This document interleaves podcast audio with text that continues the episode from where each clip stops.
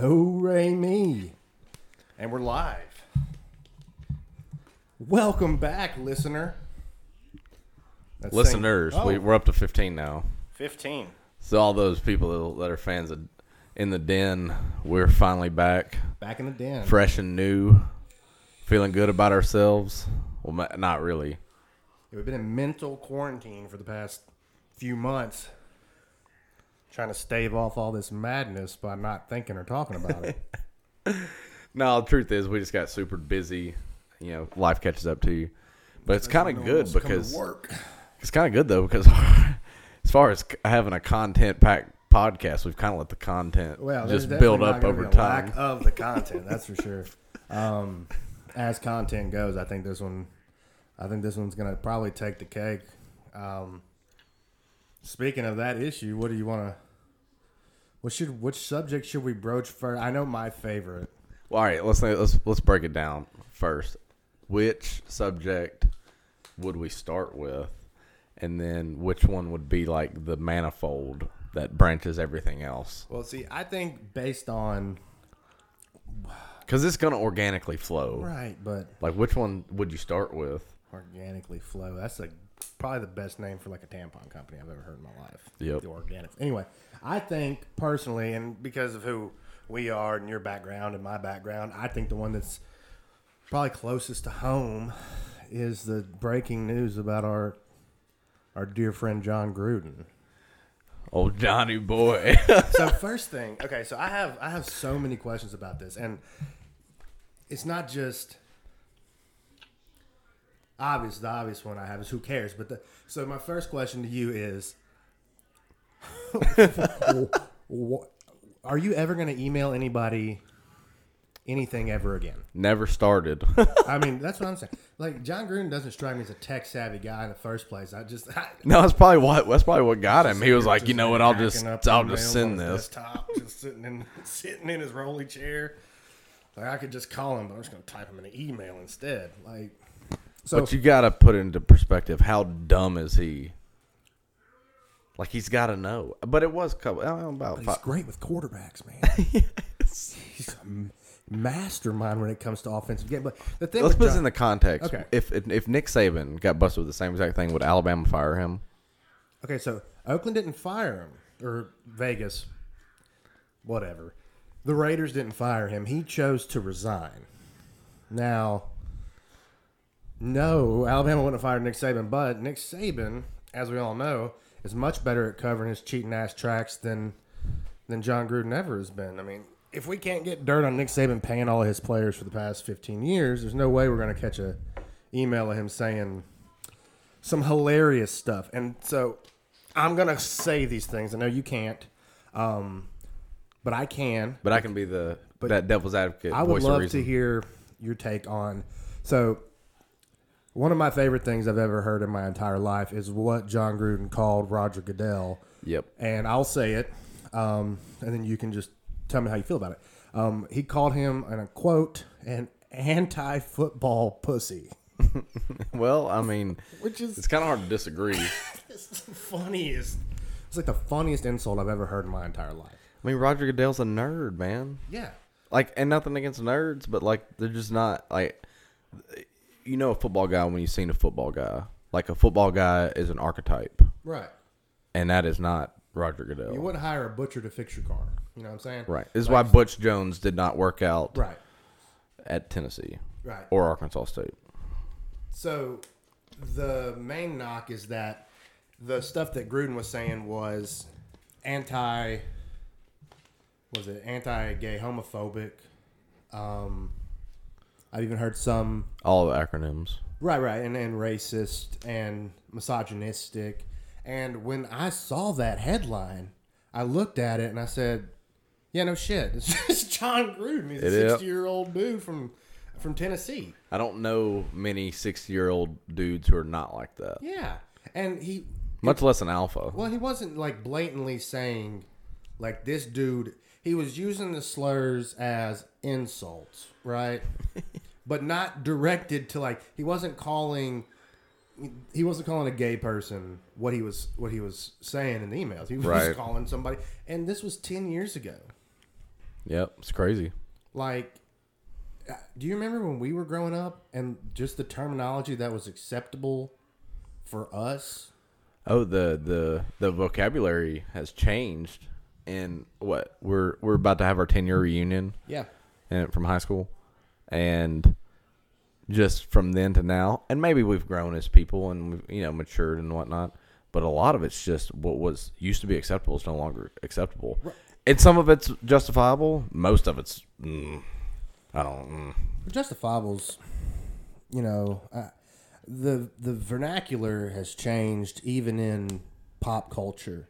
You used to have, you know, when we were growing up, people describe things as, "Hey, like, oh, dude, that's gay." Like that was common. It wasn't like, oh, we didn't. Not like we were immature and we've grown out of it. Like there were grown ups in pop culture, musicians, rappers who said that. Like it wasn't like we were just being kids and saying dumb stuff. Like it was common vernacular to describe things like that. I mean, it's, And we were the product of them. yeah. Oh, Everybody's the product of their social culture. And now we're seeing that happening again, but it's just taken more. Like, so John Gruden and his status right now as an unemployed old dude is based on the social constructs of something he's not even part of the culture of anymore. Like, he hasn't been part of the culture in like popular current culture in 20 years. And he's been, I mean, forced to resign for it. Now, like, everybody has a different opinion on this, but the NFL's pushing him out. Right? Well, yeah, that's why he resigned. Right. I mean, it would have been a Donald Ster. Remember Donald Sterling, mm-hmm. who is it, the L.A. Clippers mm-hmm. owner? Yeah. They basically liquidated his ownership Right. because he said some some stuff. Yeah, some racist stuff. Now, granted, that was pretty racist stuff. Yeah, yeah, it was. That was pretty racist. But like, I just got text messages. ADD's kicking in.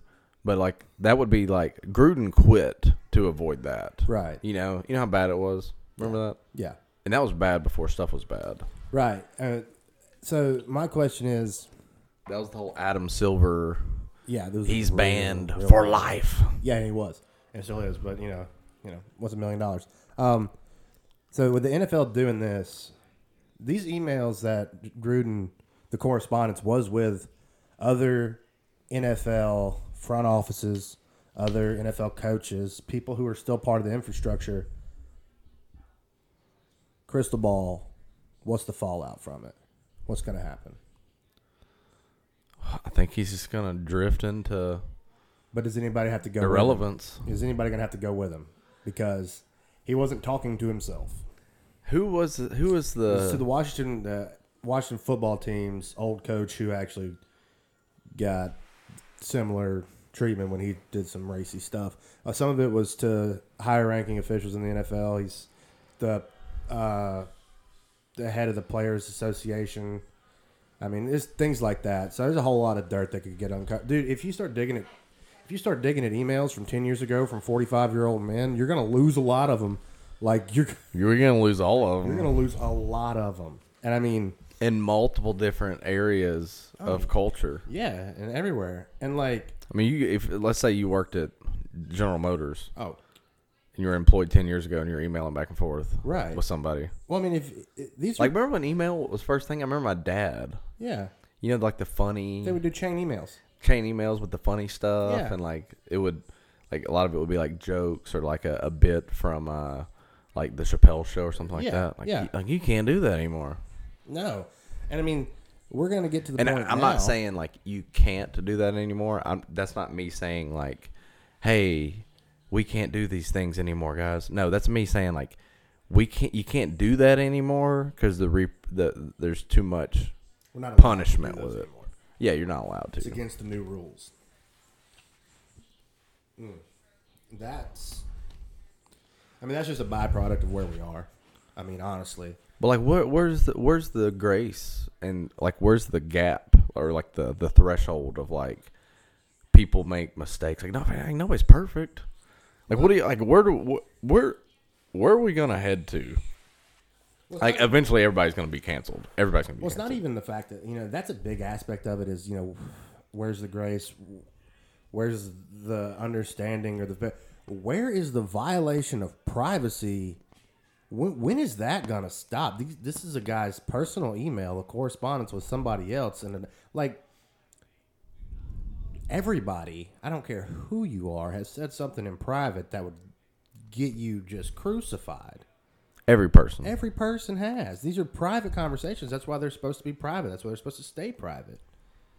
And when do we draw the line on digging up somebody's private correspondence and private conversations like 10 years ago? I mean, and what I mean, like, okay, like when when does it get? When do when do when does the entire humanity get together and be like, okay, we're uh, all right. We this is enough. Like we've there's we've done enough. Like we're good now. Like we're to the point where like we feel like we fixed all the societal wrongs. Like all right, we're like okay, we're good now. Well, it's a trick question. We- You never get there. You don't. And what do you eventually end up with? Every everybody not having a job, everybody being canceled. What I mean, What's the end game? Like, what's the what? What's the goal? right? And that's what pushes me toward this whole idea that there's this gigantic, huge culture war being pushed by a political cabal. Like behind the scenes stuff like stoking the fires of things. Like like think about it in the NFL if you had to go through like all right things are kind of getting crazy. We got to we got to find a, another boogeyman another headline news story and you're looking around the NFL like what head coach you're like I bet that guy said some stuff. It's Gruden. Yeah, I mean it is, and like who else would you pick Belichick's way too calculated yeah, uh, Who's who's more of like a, a who's the biggest personality that's a head coach in the NFL? Who's a bigger personality than Gruden? Who's going to make a bigger headline news story than John Gruden? I mean, outside of Bill Belichick, you got.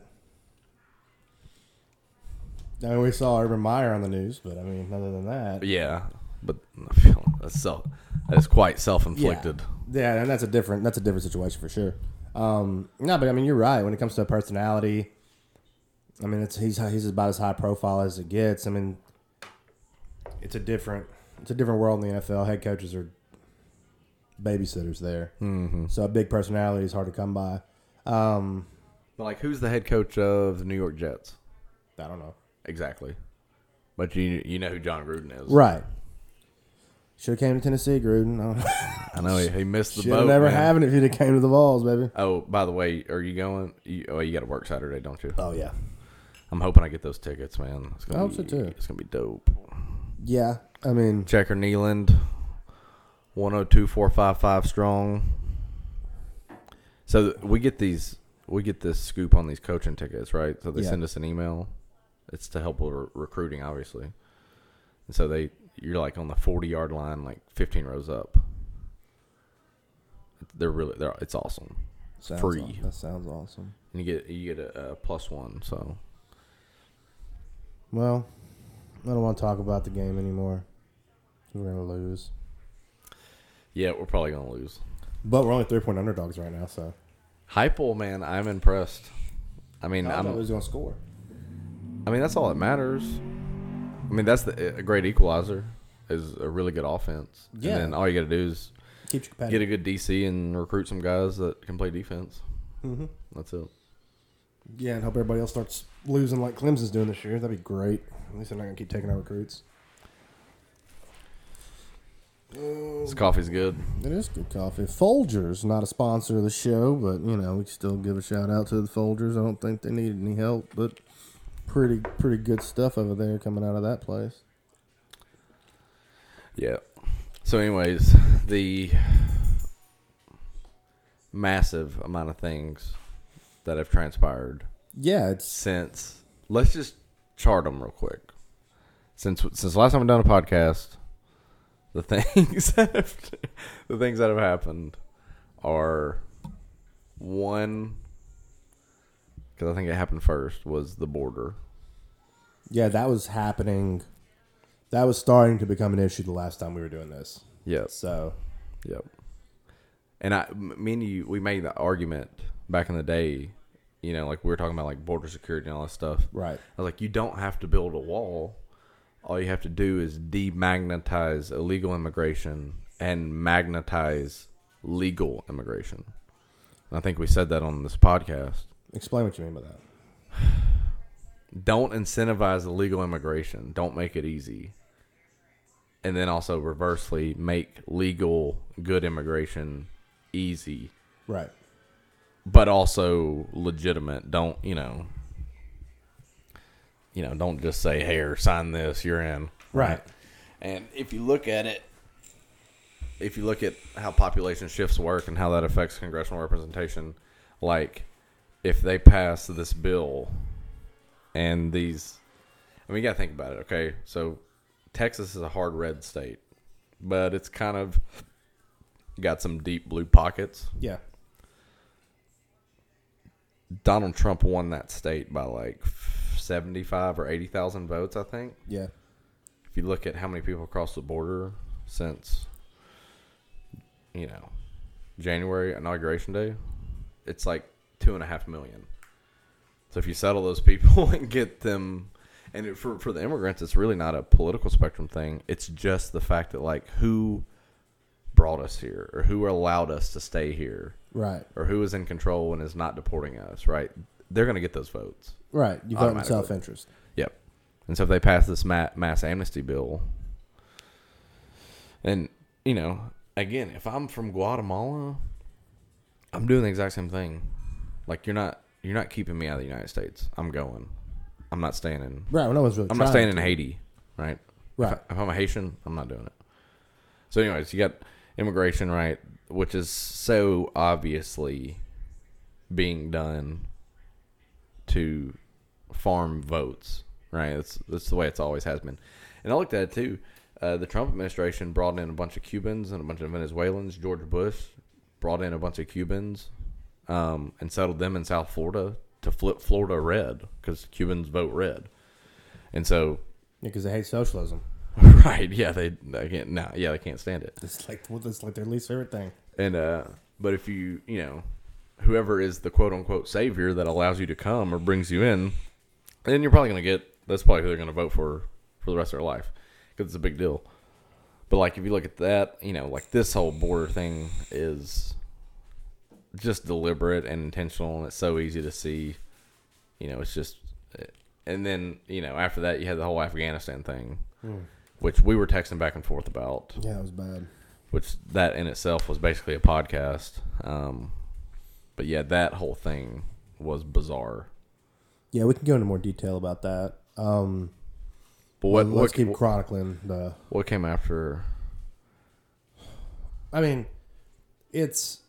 I, we said this. We've referenced this. I think in the actually in the podcast that's up right now. Um, we referenced the whole sleight of hand bit that this that the political structure is doing. It, it's they're telling us to look over here while everything else is going on behind. So even all the high points that we're gonna hit when we're chronicling all the major events that have happened, it overshadows everything else that is is happening just a lot quieter. So, you know, you have the border and you have Afghanistan and the whole time that all this is going on, we're just we're just slowly killing ourselves with inflation and the job market and all of that stuff is just so quiet behind the scenes and these two things these these events are all correlating there uh, one thing happens and behind it it's a spike and it's it's just a constant if it was a line graph it would literally just be at a 45 degree angle just going into outer space with like this is just is like zero shitty exponential shitty and we're going straight for exponential shitty right now dude Yep. and it's not like it's not coming in waves it's not going up and down this is a constant growth and it's But it's a cancerous growth. Right, and it's not reversing course because, and the reason why it's it's not gonna, you know, people say, oh, you know, we get these, you know, inflation, and this comes up and goes down, and gas prices, and everybody just everybody is just so detached, and they don't think anything outside of their sphere is going to affect them that much. They they look at their sphere, and as long as everything in their ball is okay, they look at the rest of the the world and the country as yeah, whatever.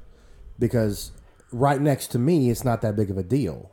Like right next to me, I'm not seeing that big of an impact. But these things escalate and they change over time and they continue to change. If they continue to change in the same direction, it's going to get into your sphere if you don't start paying attention to it. And by the time it's in there, it's too late. When it gets to you, it's too late. You have to look at it before it gets there. And I think that's one of the biggest problems with everybody is that ah, you know, whatever. It's not, you know, not. So you know, it's only a dollar more for gas. It's only you know this. It's Well, that's about to get exponentially worse. oh yeah, The hyperinflation bubble is about to hit, and it's about to hit for a couple of reasons. One of them is the dollar printing, obviously. right. And the other one, the second one is, is the whole supply chain issue, which is like a number one, like domestic policy, like that has to work. It has to work. If you like, or if like someone like Biden as the president is spread too thin on these multiple catastrophes that's happened under his administration, Yep.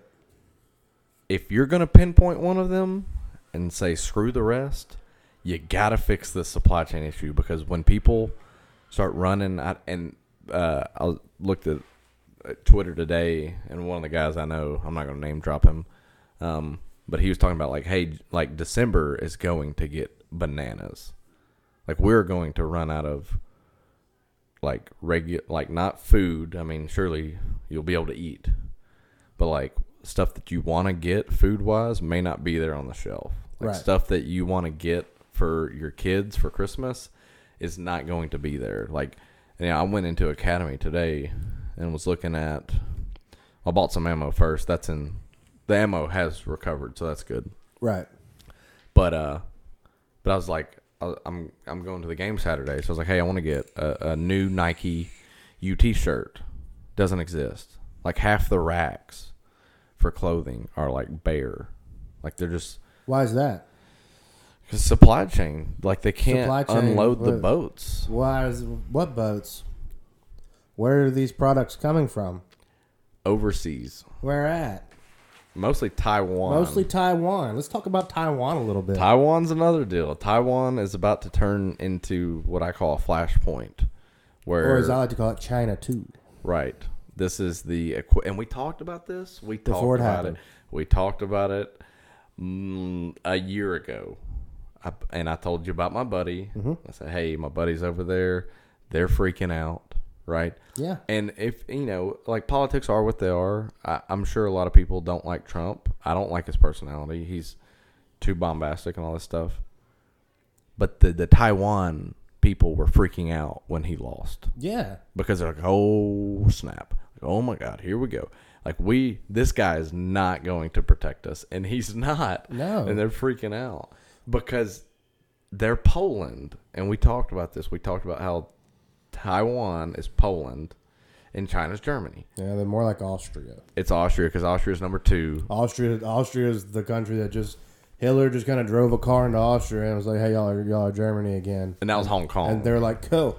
and that was Hong Kong. That's Yeah. already happened. Yeah, it's, and it's gonna keep happening. And here's the thing: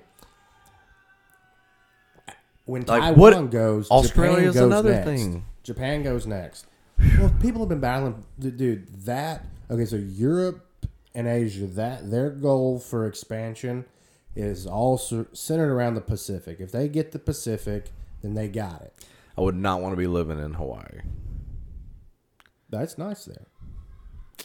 It's a good weather place. It's very nice. This is very low humidity. It's just wonderful. We've both been. town. It is a lovely it's place. great. I But there's a reason why Pearl Harbor got attacked in World War II is because of its geographic location. If you hold Hawaii, you hold that midpoint, you hold the Pacific. Yeah.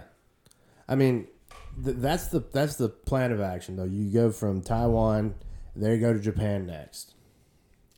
Man, Japan better strap it on. They can't because we demilitarized them. Yeah. So then who straps it on? We have to. We are the occupying force in Japan. And Australia is the other one that was a major ally because they're in the South Pacific, Mm-hmm. and the you know the South China Sea is that passageway Yep. north of Australia, and Australia's doomed because they've they have Dude, that's a- completely nuked their whole country. Like they're there's That's a bizarre no development, There's dude. no like okay, I could have seen that happening in like Thailand or even like Spain France. or France. But Australia? Yeah. Like the like the the most equivalent to the United States as far as culture goes would be Australia. Yeah. And they've totally just abandoned every right they've had. Well, well, that's what we're seeing a lot of. We see that, you know, you can look into it more. I've talked about Sky News Australia, Mm-hmm. um, which is already banned in Australia. They're, like they're not allowed on in Australia. But I think they've been shadow banned on Twitter too because I haven't. Oh, yeah, you I can't follow them, but it don't pop up unless you go to their You have to profile. go look for them. But the thing, the thing with Australia is, I think we see nobody resisting when we look at the media, but there are people there. Like the people are are resisting this. They just have already been disarmed. That's been a thing in Australia for years. That was They- the 90s, yeah. they they don't they can't own guns. So they're literally just having a fist fight to get back, and they're, Just fist fighting they're toast, cops. man. They're toast. And you have the people. I mean, you know, you got the bush out there. People can, you know, the, you're not getting to the rural areas, but they're controlling all the major ports. They're controlling all the major cities. They're controlling all the major flow.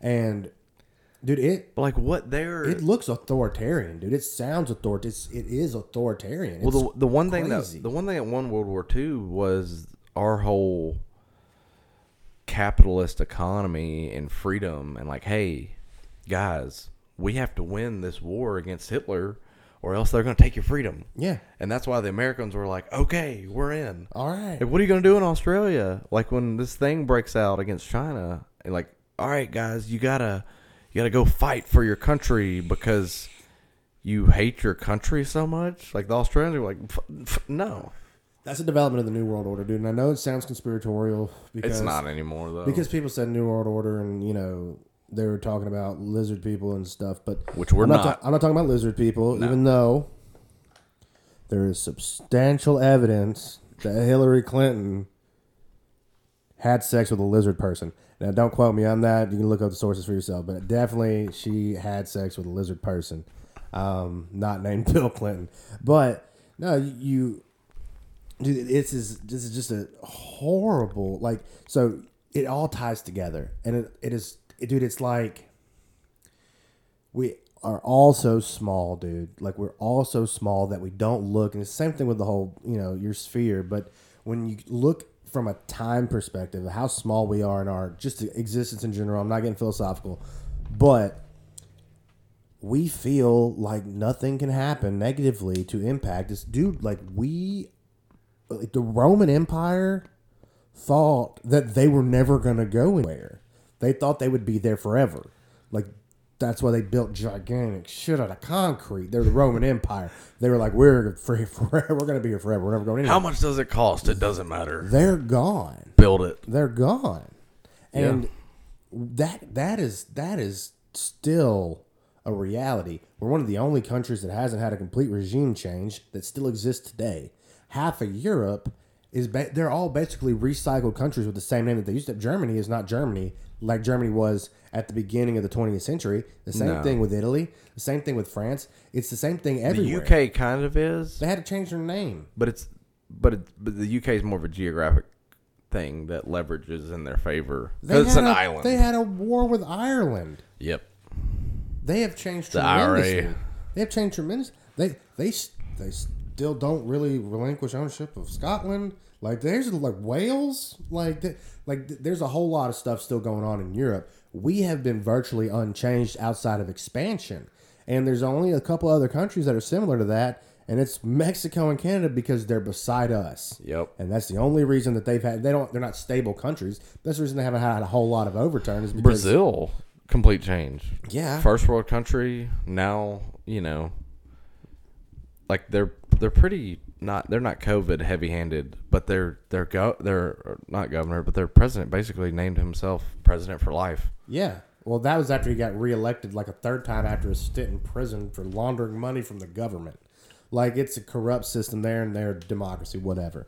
But we live in our bubble over here and don't think anything can impact us negatively. And everything that goes on around the world, We're a big UK yeah, because we're an island geographically from the rest of the world. We're- Right. We're, far away from. we're just a gigantic landmass of people. We're a very large country, population wise, and not just population but size. It's a it's a miracle we've been a country successfully for as long as we've been one. The fact that people can't wrap their head around the fact that we could go away, or our regime change could happen, or the country could divide. The fact that that hasn't happened yet is an outlier. Well, it's the con- Historically. it's Constitution. Yeah, Constitution is what did it. Mm-hmm. And this is not me being some you know right right wing Constitution guy. It's just fact. If you look at the way the Constitution is structured, it's built for slow, steady progress, and it sustainability. it lights tyranny on fire at every turn that it can. Right, because that is the ultimate enemy of freedom, of, of a free nation.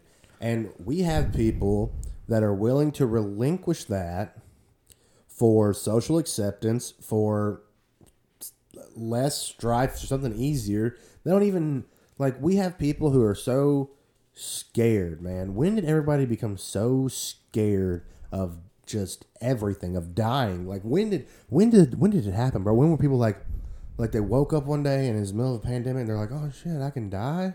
Like, did they not know that already? like it, that's the bizarre thing to me is the development of it's a detachment it's like what happened i guess before like you know you had the renaissance coming out of like the dark ages right mm. and the original art from that is so like just macabre it's it's Yeah, it's bland. it's well and it's and it's dark because they you see the development of certain types of literature and literature tells a whole lot about society right? Which is why you look at our literature and it's you know Cardi B and that's how you can tell we're completely screwed because that's our literature. But if you look at Shakespearean literature and things like that you start seeing this they start to sense the impermanency of life and that's an actual thing you study in literature is the impermanency of life is what triggered this renaissance development in art was the appreciation for life itself. You appreciate it. It's the carpe diem. It's the And the the temporariness of it. right. The fact that we are fleeting and it's all important and take it all in because they just watched half the world they knew die from a plague. Yep. so they appreciate life. What we've done is we've we don't appreciate life to the ex- we appreciate being alive not living it and that's the Quantity difference. over quality. right i would rather live for 150 years inside of my house than actually live for 15 outside of it and that's terrifying when we have come to that is i would rather stay alive than be alive and those two things are so very different and it's coming from the side of the country that used to be the artsy people and the artsy side and the oh let's mm-hmm. forget the system and all this stuff Well, that's what's crazy. Like the like you know, me and you probably both identify as classically liberal people yeah who champion free speech against all measures, right? Okay, Johnny saying some wild stuff. You know, Johnny's a little crazy. Mm-hmm. He's saying some crazy stuff, but you know what? We'll deal with it because we because we can't take his speech away because No. it, we don't want our speech taken away. De Tocqueville, right? If you, you ever read De Tocqueville, one of his famous quotes was like, Eh, "Are you familiar with De Tocqueville?" No. So, anyways, Alexis de Tocqueville is a dude. He's a high class French nobleman who is a author, a writer, political mind, if you will, pro monarch guy, and de Tocqueville gets whispers in his ear about what's going on in, in the United States. This is early 1800s. So we're just now getting our feet as a country, right? Constitution becomes a thing in 1791. We're just we're like 15 years into the experiment, 20 years into the experiment max. De Tocqueville comes over, and his goal was to write a book about how stupid we are and how terrible that this idea of democracy is, and, and how the monarchy needs to rule, and how these stupid Americans think that they can rule themselves. So that's his preconception before he gets here, and that's his idea for his book. So he comes over, is looking around. He's basically like hiding in the bushes, just observing the Americans, and he is completely flipped, mind change within like an hour of being here. Yeah. And he, his famous quote is he said, People walk around here, and I'm paraphrasing because he's 1800s French, right? He's like, These people are walking around like they're a different species of human. He said, I've never seen people walk this way, talk this way, act this way. Never seen it before. And he's like, the actual quote I can almost quote it. He said that the the lowest classes of people have the highest notions of political rights, and they refrain from ta- from attacking other people's political rights so that they so that theirs themselves aren't infringed. So basically, what de Tocqueville is explaining is the exact opposite of what we have here today. Whereas, like me and you, who are classically liberal, free speech, free everything, err on the side of freedom regardless of the cost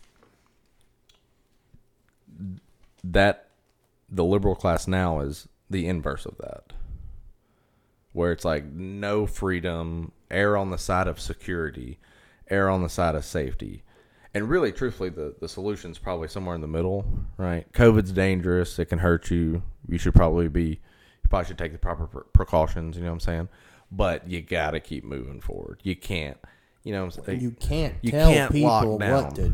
You can't just tell them what to do. Like there are laws. We agreed to that. We didn't agree. See, but Eastern cultures, they don't have that mindset where they're like, like we're sitting here saying you can't tell people what to do. But in Eastern cultures, like that's like they don't even that's not even a thought that crosses their mind. Yeah. So our political class, That's why I haven't moved to India yet. yeah, our political class is looking at the Eastern model, and they're saying we got to do that here so that we can Those people look really efficient and easy to handle. because they are. yeah, that's why India has however many, what like a, the largest population of any country. like two billion. Right, smallest concentrated uh, population in- on the planet. That's how they haven't just broken out into mass chaos yet, is because everybody lives under the thumb, dude. But China as well. that's China's, not what we that's not what we fought for and signed up for here. no, That's not who we and- are. and we're conditioned to push against that by our nature because that's what we've lived under. Right. But we're just a generation away from people not pushing back Right. because then then you know 30 years minimum or 30 years maximum it could take 5 years hell it could take 10 months and we're completely under the eastern model the same way that australia is we're like hey the, the people in authority tell you what to do and you do it and like they're okay with that It's the difference between staying alive and living. And that's uh, that's that's the crossroads we're at, man. And that and that's where people have to draw the line at some point. But I am on Jon Gruden's side that we are in a country full of anti-football pussies. And that is the biggest problem with this place right now is that we are soft, man, and we're scared. And I think, you know, there's a whole lot of people who are like, there's no way that there's that many people who think this way. And I have lost that faith, man. I think there are that many people that think this way. I think there's a large portion of this country that are like, yeah, man, just stick me. Like, let's go. Like, and just, they, mm, Yeah. just, they don't care. And they, they're just little bitty robot people, spineless. They just don't have any sense of self respect, and they're gonna keep on. They just I just let me stream my video games and let me do. But it's the it's the most bizarre thing because like, you, and what it points to is the lack of awareness that our political class they have no idea what the average American is like or does or what they believe in. They have no idea what who we are No.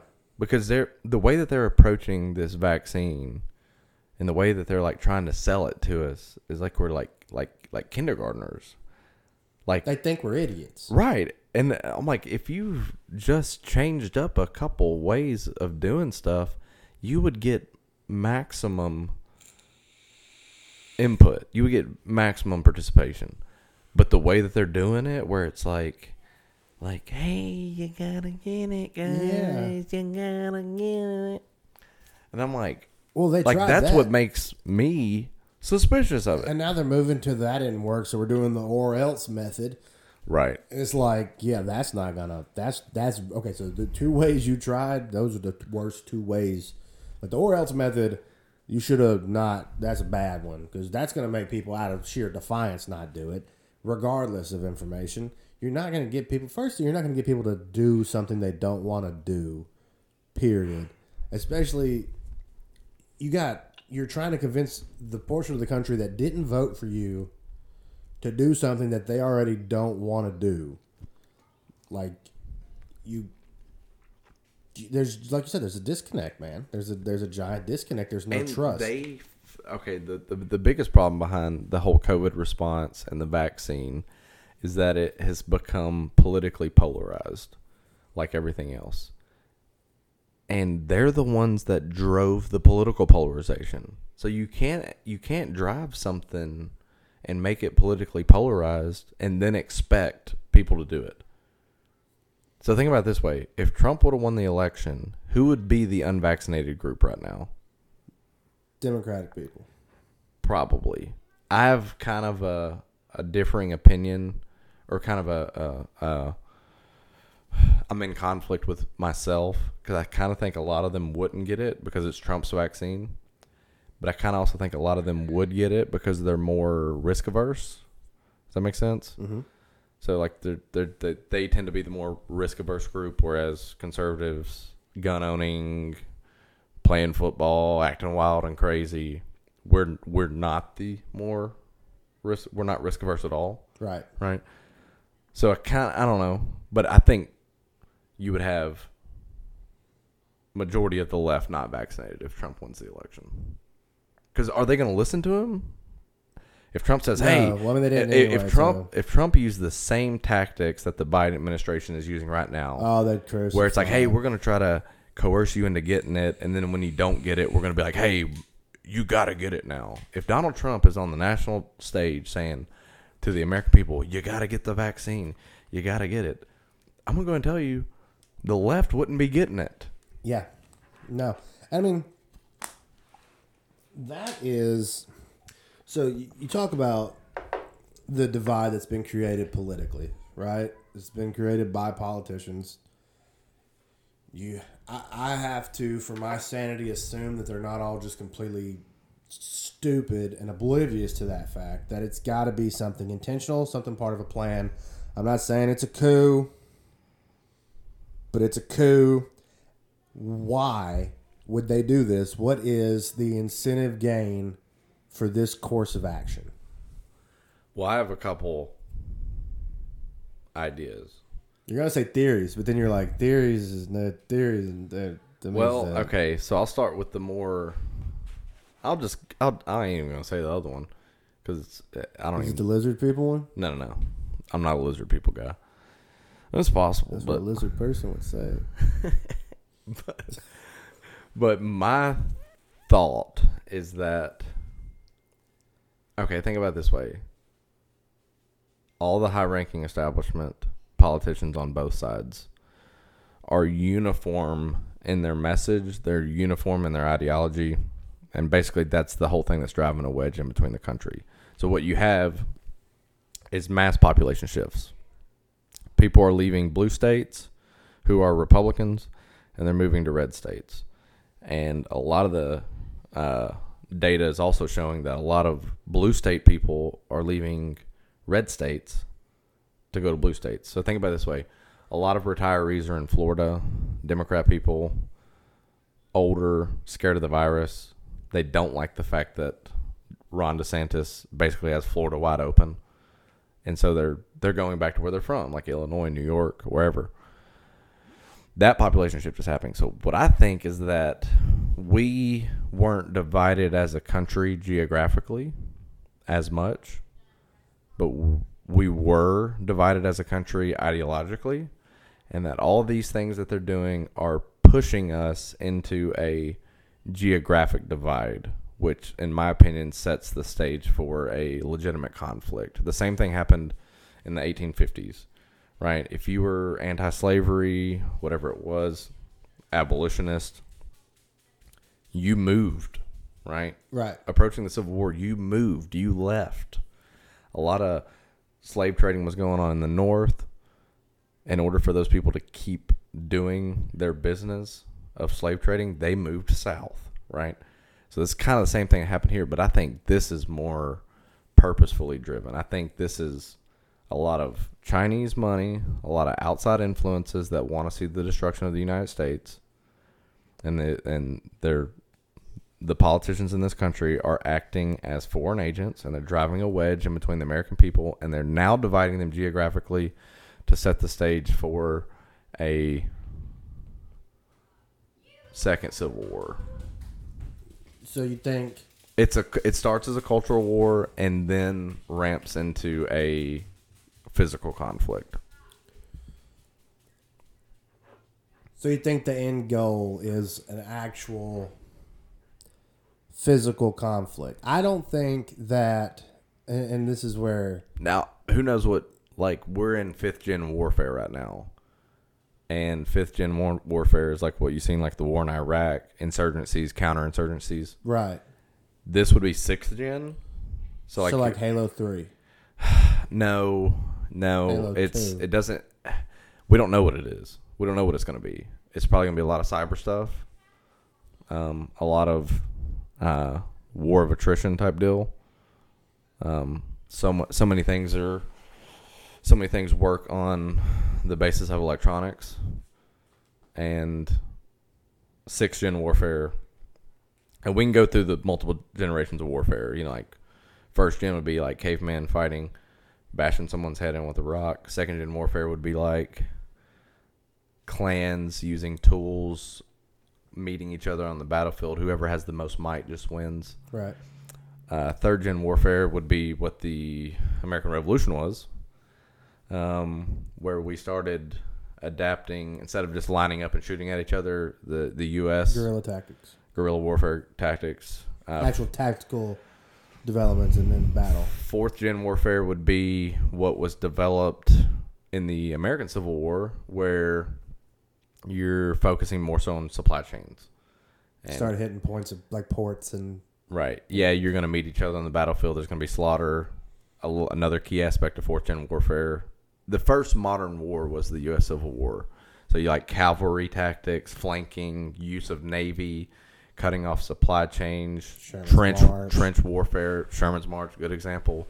Fourth gen warfare lasted all the way up until World War One. So like the trench the warfare, War. the trench warfare, Civil War, that style, that fourth gen warfare lasted all the way up until the Until we were World War technologically advanced enough to develop human killing machinery. and Like- and air Right. and air. The, the the thing the reason why trench warfare was abandoned in World War II as opposed to World War One is movement could happen a lot faster. Yeah. So the idea wasn't to like gain ground using trench warfare, but to just beat the guy to the next spot Right. Well, I mean, bef- and set up shop. in World War One, you still were underdeveloped when it came to air power. When it came to, especially like any, like you said, quick movement. Like World War Two, you could you dig a hole in a trench and you could just get carpet bombed. You you, Yep. you get tank you, like you roll tanks in and it's over. Um, but yeah, so that's what was that? You said fourth gen. That's fourth gen. Fifth gen would be what you see emerge uh, in in World War II was what we call modern warfare, um, where you are holding. It's a lot like fourth gen as far as you know holding key points, right? Right. There's a reason why we had to do D Day the way we did it. it. Is because there's no other entry. to kill Nazis. yeah, there's no entry into Europe because the Nazis held every point. Right? They there's a reason why he took Poland first. It's because it's Eastern Europe. There's a, a mountain divide. So Hitler pioneered. He did, yeah, and it was really more so his generals. He wasn't really that smart of a, a military guy, but Incredible military strategist in World War II. right. But Hitler and uh, Joseph Goebbels were the ones who created the insurgency. Right, get people ideologically driven, identify an enemy. And Right. with a country that size, you can take over the world. Correct. And what I want to get into later is a thing that it's a theory I've been thinking upon. String theory? Kinda. No, it's not even close. Damn. But it is uh, transfer wealth warfare, which we don't have to get into it. Let's finish this first Right, part. right, but yeah. so fifth gen warfare, you see this emerge World War II. This is what we've been operating under. War in Iraq, go in. You have modern machinery, airplanes. It's a it's a it's a trident, right? It's a three pronged attack, right? Right. land, water, air. Um, but then you see insurgencies and counterinsurgencies approach where the opposition is more ideological driven, which harkens back to fourth gen warfare. So, anyways, what is sixth gen warfare going to be? Well, you also have It's to. be more have to factor in technological. when it comes to the the war in Afghanistan. And you're not talking about Desert Storm, which is a is World War. It's it's the same gen as World War Two, but you got to think about the elements of Afghanistan, how it kind of reverted back to like a what would you say Gen Four, because of who we were fighting against. They, They were were implementing gen. Gen Four Yeah. tactics, whereas if we were fighting against, you know, a different enemy, they would be on the same plane Then as it, us. then it, it, yeah. If we were fighting a first world country in a real war, right, then then it, then it would have jumped to sixth gen, but we weren't. and we would know what sixth gen would look look like. Right. But we didn't. We were fighting. If the a- Cold War would have come to an actual head of fruition, we would have found out quicker and the Cold War is a good anecdote for where we're going. what six gen warfare is and Right. what six gen warfare looks like, where it's more like You have two. you're making big moves, We have but two they're alpha. unseen. You have two alpha entities that, for the good of the planet, cannot meet on the battlefield. Mm-hmm. Like that is why the Cold War existed because no matter the opposition, no matter who was running it, no matter what the ideology differences were, what we wanted to do with this, what we wanted the outcome to be, heads of both of uh, United States and Russia knew that this could not go to war right. without the entire world going under for it. So if if I had to chalk up anything to six gen warfare, then it's purely electronic, and secondly, purely ideological. Try to get the opposition country to fight themselves. Right. And really, you know, if you look at it, we're probably in the midst of it right now. Yeah. I mean, I, if you if you're looking at a culture war, we definitely already have a culture war going. We already have a. We, we already are doing that. Mm-hmm. I mean, there hasn't been a. Every war that the United States has been in, there's been a catalyst. There's been a tipping point. We have not reached that tipping point yet. Now, progressively over the years, it has taken more to tip us as a country.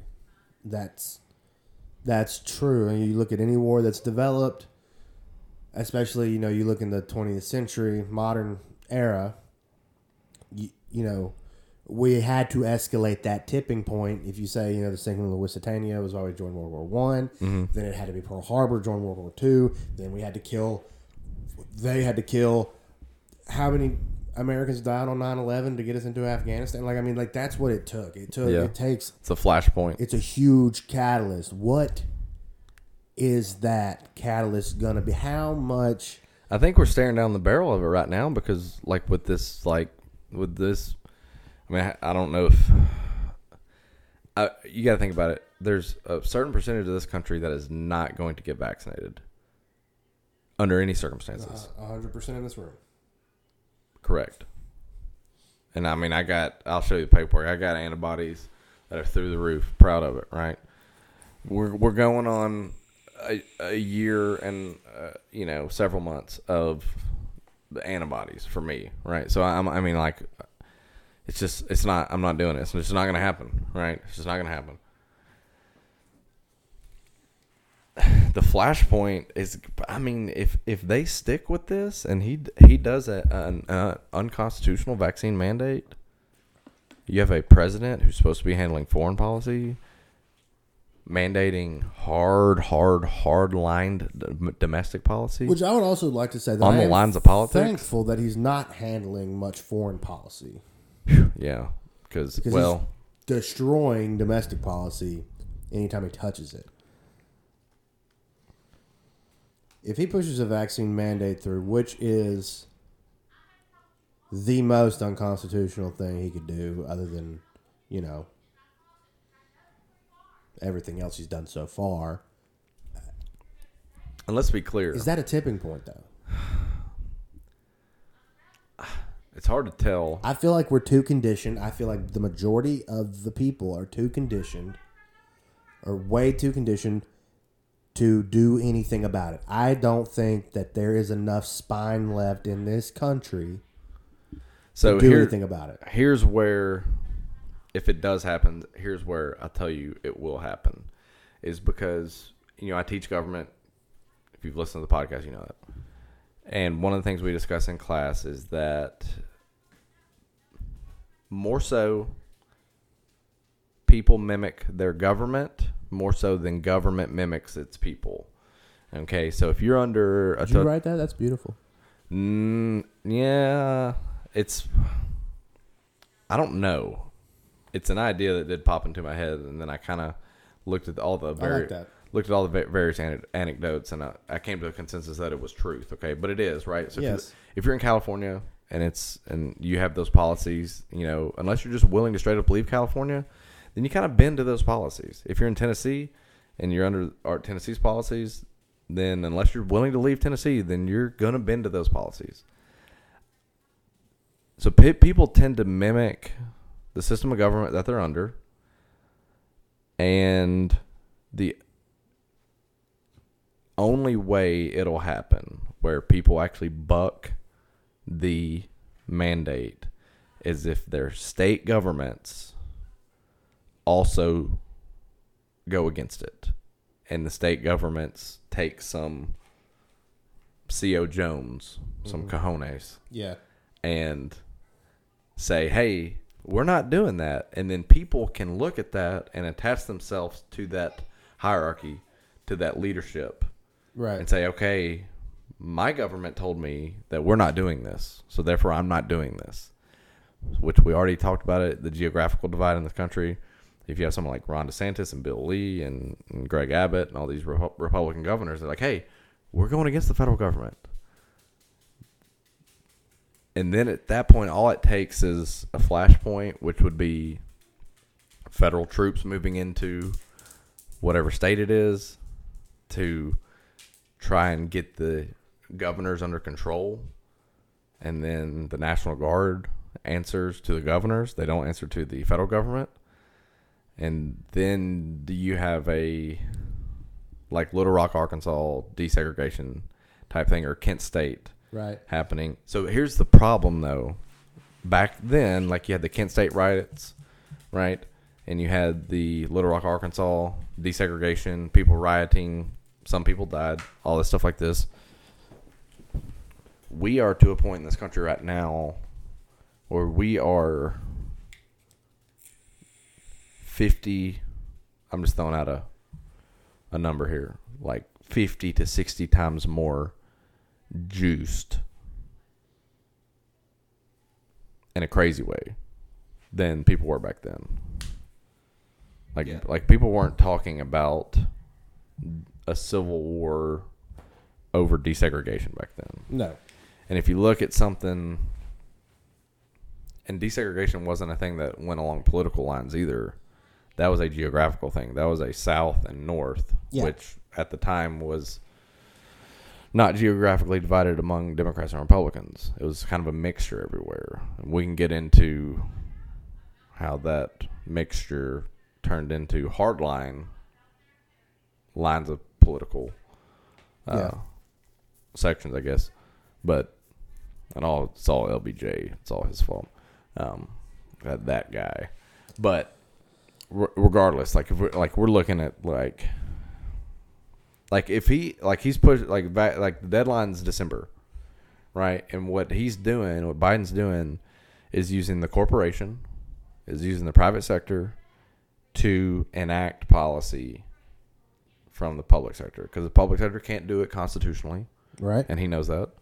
So he's getting corporations to do it. And if you have Republican governors and different governors throughout the states saying no, we're not going to do that, then you have then you have line drawing. So will individual like okay, th- will like individual militia groups rise up and take back the government in a civil war? No.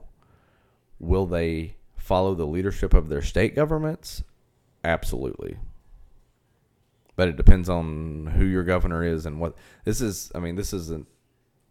This is 1850s U.S. Like this is the exact same thing that happened back then. Almost. Yep. Almost. And I would like to get into that more. We're going to take a quick break, real quick. We're at the hour mark. Um, take a quick break. We're going to come back and get into that some more. Also, alternative theories on the direction if it doesn't go to a war, maybe what a war means culturally or or any any other way. We'll get into more of that stuff after this break. So when you just start it, does it keep one clip? Oh yeah, we're back now. So it's just, you don't have it don't you don't have to go in and cut them together. No, no, it's it's it's connected clip. That's mm. cool. It's good. Good for a nice bathroom break after the hour. Feeling better? Oh, feeling feeling less full of piss and a little bit more full of great information to give out to our couple of listeners who I do appreciate it. I know you guys existed until uh until Jake told me. That's great. I hope you guys tell your mom about this podcast and all your little liberal friends tell them about it as well and they can listen to it and don't tell them Nothing wrong being liberal. Actually, I Just wanted- don't be and I was- totalitarian. I, I wanted to talk about that because I don't think that the classification of liberal for the the current Democratic Party is correct. And I don't think people that are identifying themselves as liberal understand what that word means. Yeah, they don't because that's not like what we're- Liberal is like freedom of choice, freedom of speech, freedom of religion. All you do is just put neo in front of it, and it just means something different. They're neo. Liberal. I'm never. I'm. I teach government. I'm a poli sci guy. Didn't didn't major in it in college, but this is what we do, right? Yeah. And the whole neo thing, I've never understood the use of that word. So, it's used to describe the main character of the Matrix trilogy, um, played by Keanu Reeves. If you've never seen it, don't watch anything besides the first one. But to my to my knowledge, Neo There's a there's a, a, a fourth one coming out. There shouldn't be. I agree. There shouldn't be. it's gonna be like okay. Then he's like, I'm adopting this alter ego named John Wick, Ah, or he goes back into the twist. matrix. And then he goes in the Matrix and he's coaching a team full of little black kids. And No, he gets no. Here's what happens: he gets to the end, and he's like, "You know what? Just give me that blue pill. I, this is too much." Yeah. And then he goes back into the Matrix, and he's John Wick. yeah, or And he's, he or he's Constantine. Yeah, I never watched that movie. It's creepy. It's pretty good though. It's like so you know how it, the Matrix is. I it's do. like that, except for his name Constantine. you know, John Wick So it's is. Keanu Reeves playing It's like Reeves. that, again. except for is he's called Constantine instead of John Wick. It's like you He- know, real gun guy. Keanu Reeves is. yeah, He's an actual gun guy. It's pretty cool. that's good. How I'm you liking sure that? He's a how, real guy. how you liking the old boomstick you got? You it's, liking it? It's nice. We're not going to designate the name of it, but right because I don't. Well, they know about that one, people tend to classify these things as assault rifles, and they're not. So we'll just call it the boomstick. but you keep infringing on these rights, and it will be. But you are liking it? yeah, dude, it shoots shoots true. Have you got it sighted in yet? Yeah, oh, yeah, it's good. It's sighted in. Um, but you know, going back into the assault rifle conversation, let's go ahead and dive back into the social political divide that we're experiencing right now. So you think that the potentiality is so you so we have segregation of of ideology that's coming. There's going to be an actual geographical divide eventually. Red states are getting redder, blue states are getting bluer. Yes. Okay. Um, so Which my- makes the swing states battleground states right literally. battleground states. Um, so my question to that, when you look at the the benefits of it, is there is there an actual political benefit from dividing the country to the point of destruction? No, and and and again, let me be clear. This, uh, this is not something that I'm advocating for whatsoever. At all, I think it's outside influences, outside money, is driving this on purpose. Because For if we're gain? divided and we're severely weakened, then someone else can take the the mantle of number one. Is it that simple though? Because I, don't think it is. I don't think that conquest is the answer. I don't think that. I don't think it's a pissing match. I think that the idea of the United States to the world is too valuable to destroy it and expect the global economy and the global structure to remain unchanged. I think there is a sense of stability that comes with the fact that we are globalized. And I think that that's when I was saying that I think it's different than the Civil War. I think that you have to look at it from here. Yeah, it's similar when you look at it through that lens. But when you look at it as the impact to the global structure, this is too valuable of a nation. We're not Botswana. Uh, We're not. We're not. You know. We're not even Brazil. Oh, if we go down, it it, the, it What happens? It ripples everywhere. Right. So I think I, I mean I don't think we can go down. I think if this is if this is an outside working in infiltration, that we will remain the same thing with different people pulling the strings. I don't I don't think that if if the idea is an outside entity taking over, if that's what the divide is created for, is to destroy the fabric of this country so that somebody else can take top dog, I don't think it's beneficial to anybody even the people who are trying to take this country, it's not beneficial to China to be like, well, this is China now. Like, the world will not handle that well. I think that there's enough foresight, seeing how World War II played out, to know that you can't just go into this country, make it something new, and expect if- it not to be a massive. We're way too globalized now. Yeah, I agree. I, and and let me be clear. I think if if that happens, then you're talking about some some biblical style things happening, some revelation style things happening. Because the way that you know, there's a reason why a World War Three has never happened is because of the nuclear bomb. That is the only reason why World War Three MAD. hasn't happened. Mutually assured destruction. Yep. and that's that's what staved off anything from the Cold War too. But so that those reasons are why I feel like I feel like there is influence. I don't feel like there is incentive gain for another country in our destruction. So I do feel like this is a elitist overthrow. I feel like this is a new world order, but I don't feel like it's specifically So you're from saying it's like a revert back to monarchy, yeah or olig- oligarchy? yeah. It's it's a was feudal system. Yeah. Uh, It's the ruling class is taking back what they what they lost with you know freedom and and And now, I, so I I could see that happening, and honestly, that'd be a better alternative. And but one one factor that's not taken into account with that theory is inherent evilness, and the fact that most humans are not inherently evil. I don't believe that they are. That's kind of a Rousseauian ideology. right Whereas if you look at like a Hobbesian, Thomas Hobbes ideology, he th- he thought that humans were inherently evil, so they needed a ruling class to keep them in check. Rousseau was like, "Nah, son, everybody's mostly good. Let them govern themselves." yeah what we're what the only thing that could botch that theory is if people are actively evil and are seeking that destruction. Like it's Hydra, you know what I'm saying? Mm-hmm. Like it's it's or it's Thanos, you know what I'm saying? There are varying degrees of evil. They're called different things. This is not like psychology or anything that I read from a book. This is this is just totally from my perspective. And you could debate me on this if you want to, but you're just listening to the podcast, so you can't. You don't know me, so whatever. Just shut up and listen. But there are varying degrees of evil, and like I said, they're called different things. I think that self-preservation has evil tendencies. I think that I think that when you look at a a classist overthrow, it's not completely fundamentally inherently evil for those people because they don't call it evil. They don't see it as evil.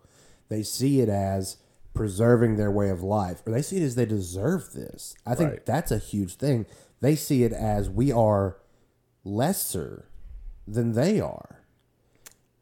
In And they do overall they do think that. Yes, they think that they think that we're they think that we're dumb. They think that we're easily manipulated. Which, if y'all keep listening to these people, then they're right. Like, all I've seen over the past two years is how easily manipulated people are, and like, I'm not coming at this from either side of a political spectrum. I'm coming at this from an, just outside looking in. You can't just believe everything. No. Like, you can't. You can't just sit there. When did when did people become so okay with just believing something that somebody who you don't know said on a TV or like it, it like it's baffling in the skepticism age where Bush did 9/11 and we're we think that we did Pearl Harbor and there's lizard people in the government and aliens are there and, and all of that. But we believe this bullshit. It is it's like we got so numb to everything. And we've blurred the lines between reality and what's fantasy. And we're just like well yeah well the rest of my life is zombies and shit on TV so this is probably the most realistic thing I've heard. Yeah Bush did do 9/11 and Trump's an asshole and he's a fascist and he, and he wants to be an authoritarian ruler. And so he's a bad guy. So we'll listen to these guys because they're good guys. And you know I don't really give a shit. And this is this was where we will segue into the transfer of wealth theory that I have, because I think if we marry mine and yours ideas, one of them, mine being that there's maybe some inherent evil at play, and yours being that this is a classist overthrow. yeah. Greed plays a role in both of those, right? And if the you, ultimate evil man. It is, and it's really one of the things that can give you worldly power. So what I'm going to discuss is this concept of everything. If you trace things back and look at things, everything boils down to a transfer of wealth scheme. Okay, so what class in this country is in full blown collapse economically? What economic class? the middle class Exactly. Who holds the majority percentage of wealth in this country? currently surprisingly, yes. the Still- middle class Still the middle class, right? Still middle class. Okay. If you look at 1930s Germany, okay, who was the wealthy class in Germany? Who were the doctors, the lawyers, the merchants, the bankers in the 30s in Germany? Americans no. damn the middle class Nope. the lower class Nope. weird It's an ethnic group. Jews The Jewish people. or also known as the Jewish people I'm sorry So if you're if you are in 1930s Germany, okay, and you're a what Hitler would call call an ethnic German, which wasn't a thing. You're just an Anglo, okay? And majority of business owners, majority of people who control the wealth in the country, who do all these, who are the. Now they were also building Germany into an economic power. We know that there's various outside influences from other countries post World War One that hurt hurt Germany Yeah. economically. But the rebuild was happening, and it was happening with the Jewish people. Adolf Hitler sees this. He wants to be a tyrannical leader. He wants to be a totalitarian leader. He wants to control the world. Okay. But first, he has to transfer wealth in his own country to himself and to his ruling class. And the only people standing in the way are the current wealth holders, who are the Jewish people. Okay. So if you look at Jewish people, overwhelmingly quite peaceful, overwhelmingly very economically savvy, overwhelmingly just overall efficient. Okay. If you're looking at that and you're like, okay, I have to somehow build my Third Reich, I have to build up my people, and I got the, I have to get them to believe in an ideology that we're somehow superior. Well, the first thing you got to do is transfer wealth. You got to Right. transfer wealth from the class that is not you. You got to transfer their wealth into your class. Okay. So if you look at that, if you look at the Holocaust, like what leverage did Hitler have to say that the Jews were inherently evil? There was none. There wasn't any. There was he had no grounds to say that. Oh, this is the cause of all your problems. This is the cause of um, Germany's issues. Is this class of people? It really wasn't. That was the economic class that was helping rebuild Germany. But in order for him to succeed, he had to transfer the wealth. What did COVID do in this country? Small businesses went where? Uh, out of business. right? And those, and it's really not money, but it's you know market share Which is money. Transferred to corporations, and corporations are now an acting arm of the left wing in the political system, like Amazon, Zuckerberg, Walmart, Target, These- yeah, you these- name it. These are pro big government companies now. They are because they are the government. They are they are an acting arm of the government. And it's really that simple, right? So one of the studies showed that in Georgia Facebook's manipula- manipulation Manipul. Facebook's manipulation of content in Georgia accounted for a net boost of like 80,000 votes to Biden. Well, he only won by like 30 something. So Allegedly. allegedly, right? So now if you just look at the raw data, that's electioneering. That's election fraud. That is rigging an election. If you get an outside source who controls m- news and controls media and controls all these things, we already know that TV's already gone left. The TV TV's gone. Well, They already they've held TV for a long time. Right. CNN, MSNBC, Fox News is full, bu- full the, of a bunch of but RINOs. the big thing is it's a redistribution outlet. It's, it's not the fact that we know that there are leaning, there are right leaning and there are left leaning TV shows and TV channels, and those are privately funded corporations. They don't control the flow of information. It would be the equivalent of Facebook censoring and taking just for people who don't understand. Facebook taking away information from the public would be the equivalent of if there was a blanket cable network or if all the cable networks got together, like DirecTV and Dish, and all these got together and said, We're taking Fox News off. That's the Yep. equivalent of what Facebook is a media outlet. It's not the fact that, yes, there are left and right leaning entities. That's a thing. And if Facebook wanted to be a left or right leaning entity, it can't be a mass distributor of information. It would be the equivalent of your TV provider not airing Fox News. That is that is electionary. That that is what that is. Yeah, and, and it all comes down to to market share. Like, what percentage of the market share of social media is left? All of it. All of it. Yeah. Television is 80-20, and that's that's that's gracious. It's probably actually 95-5.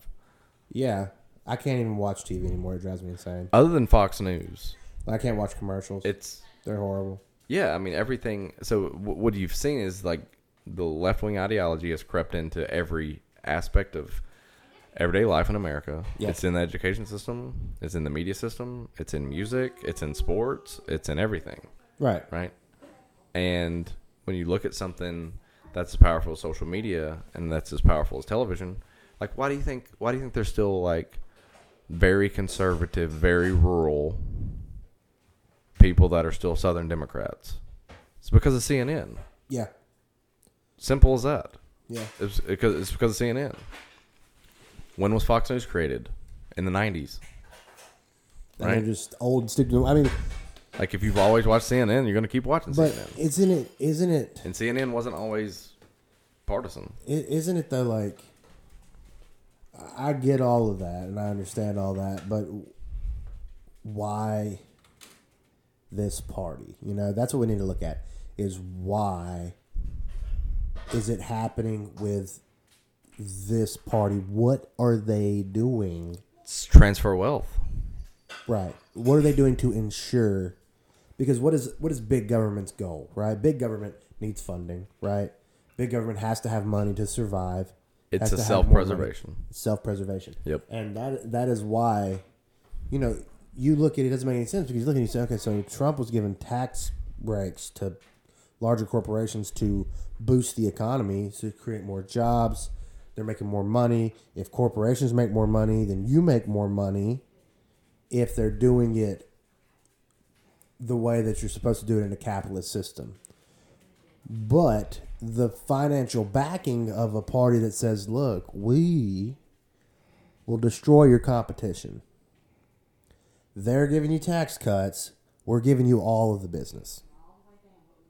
Here's the numbers. This is a spreadsheet. This is what you'll make. You'll have to pay. you- We're to get rid of the tax cuts. Doesn't matter. This is how much money you're going to make instead. Right. So Because we're going to destroy your competitor. and and and and here's the number one anecdote that proves that. Is like why are billionaires overwhelmingly in favor of higher taxes on themselves? because it means higher taxes on their competitor. Their competitor can't handle higher taxes. Mike Newman the best damn mechanic I've ever had. He's the only person I could take a car to, and he wouldn't just screw me over and charge me an outrageous amount. He'd get my car fixed. He'd do a good job. Yep. He had to stop doing it because they were charging him. It was during the Obama administration. They were charging him.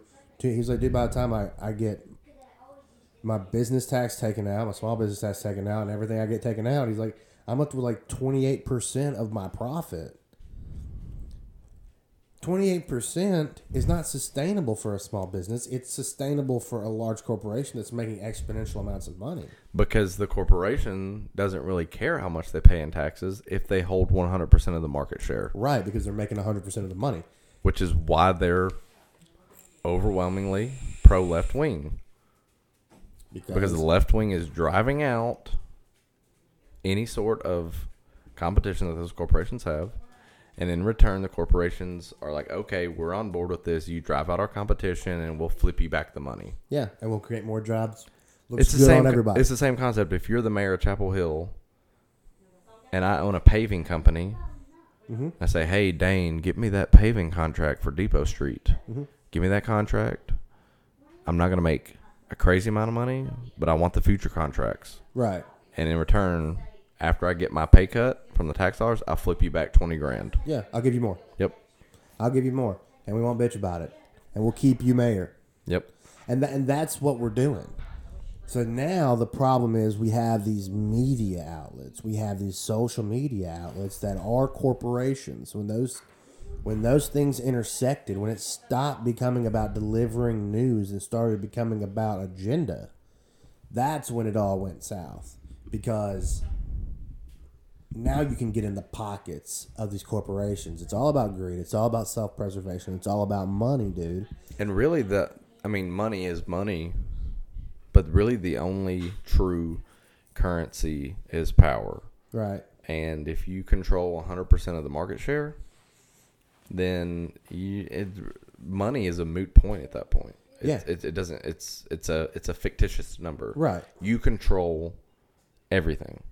So you really don't even need money at that point. Right. You're just in control. And that's uh, it's crazy to me that that's where we've gotten because it's like we got there, but no one really, no one was really paying attention. No, no one saw it, and it just kind of If you look back in hindsight, it was there. right, but we weren't paying attention to. it. We didn't see it because not everybody's inherently evil, so we don't see inherently evil things when we look at things. They seem harmless. Yep.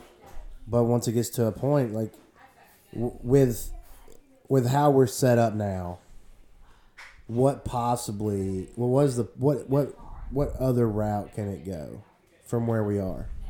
I mean, I, I personally believe that it is. I mean, whatever theory it lands on, I believe it is heading in, in that direction. I don't think it's heading in a healing direction. I don't think it's heading towards a resolve where we meet in the middle. No, the whole meet in the middle thing, that ship has sailed. Right. There is no there is no meeting in the middle. Because the ideological divide is so great that like that's not attainable. Now, are there moderates in the world? Yeah. But they're they're they they're being forced to pick a side Right. because you you can't exist in both realms because they're so antithetical to each other. So if you're a business, like I mean, I think about it, like what corpor- what corporation has what corporation out there is not woke? Hobby Lobby. Is it? I don't know, but it sounds like it. Yeah. They don't work on Sundays. Maybe Chick Fil A. Chick Fil A is one, right? Yeah, I, yeah, I would agree. Chick Fil A is. But you got to have that good of a chicken sandwich to be able to. I mean, that's a. I mean, uh, that is a fantastic sandwich. You know what I'm saying? That is a fantastic business model. They do a great job. like they've probably had employee shortages, but they've made it work. Mm-hmm. And the food is excellent. Always. And the, I mean, that's a, that's a prime example of like people were joking about it. It's like if you put Chick Fil A in charge of distributing vac distributing vaccines, distributing vaccines, Mm-hmm. Then you, you probably have more people vaccinated. sure. It's a very efficient business model. They need to get those people on board. But, I mean, you're right, though. I mean, corporations, big corporations are leaning towards the woke side just because of its assurance. It's just making sure that they have a seat at the table in the long run, is what I believe. And I think that's terrifying. I think that is a horrible position to be in. And I don't see, dude, like the whistleblower. The, did you see that the Facebook whistleblower lady? Oh, That yeah, I, I saw the headline. I was like, cool, and then I watched it. I was like, she's advocating she's- for more government. Yeah. like, oh, this is great. They're finally gonna put one of these in front of the, you know, in front of Congress. Let's do this. And it's like, yeah, we're not censoring it enough. Like, there's suicide rates are way up. It's like, yeah, what? Like, no, no, you, no, that's not the kind of whistleblowing I wanted, dude. Like, there's a reason why that one got the publicity it got is because it was publicizing in the right direction. And see, here's where I am quite a, uh, you know, I'm not hard set in my beliefs, and I'm not hard set on a political ideology either because, you know, a lot of people in the right wing libertarian types say, oh, well, we can't interfere with these companies because they are private enterprises and we got to let the free market exist. But I've I'm not so much a libertarian to say like, well, wait a minute, like, okay, if a private enterprise is stripping you of your rights, then you can't just sit back and say, well, they're a private business, right? Like, what? I mean, what if? I mean, like, what if, like, you know, all the major food places, grocery stores, Kroger, Walmart, Sam's, Target. We're like, you know what? We're just not gonna. If you if you're unvaccinated, you can't. We're not gonna sell food to you. Well, well, they're just a private business. I guess we can't do anything. Like what? Like what do you do at that point? What, babe? You're not Steven Crowder. No one. You're not. No, I'm not interrupting anybody anybody except People are gonna listen to this and they're gonna love it. It's not It was like live. stop and then restart, and then you have. Like We just did that a few minutes ago. point. Okay, good job. Yeah. Um, I did very good. It looks so good. Just real quick, so my so my dad put the coolant in there, Yeah. and um, it said that it looks like like super brown, like maybe there's oil going into my antifreeze possibly, which could be a very bad thing, and that might explain the message about my oil pressure that I'm getting. So What car is it? The Saab. It's probably a head gasket. also, I mean, yeah, I mean it will be if, if, if we don't do anything about it. My dad told me my car's gonna explode pretty much, so I'm a little worried about that. But There's a thing you can do. You can do. Uh, it's a. We can keep this on the podcast because it's educational. Oh, but you can put deleting a. It's a. Now, this is like only going to get you for a certain more amount of time, but it will still eventually. But it'll del- it'll delay the engine blowing. Is a. It's a additive. It's got like little metal flakes in it, and it goes into your antifreeze, and it circulates to the head gasket and plugs that hole. So the head gasket leak that's causing the oil to get into the antifreeze would plug and stop. Right. Just, just stick your finger in the leak, kind of fix sort of thing. I mean, that would work for a Yeah. little bit longer because we're definitely not going to get a new engine for this car whenever it does go, uh, go out. But also, um, s- my brake fluid cap needs to be replaced because it's basically it's not you you have to see it. You understand what I'm saying? But it's like falling apart and like not off. It's not sealed. If that makes sense. So I don't know what the repercussions of that not being on would be, but apparently I have to get another one. What he said. Um, Know where the parking brake is at, so when you press the brakes and the car's not stopping, then you can use that parking brake to slow it down. I don't ever go Unless the car explodes first, and then it'll stop by itself eventually. It's a really heavy car. And that's all. Oh, good problems. These are good I'll problems away to have. I'm sorry. These- This is just me dumping this onto you. I appreciate I'm not that. gonna- I don't- Fix the car, babe. I don't know what to do after that. So. All right. Oh, cool. All right, love you. Love you.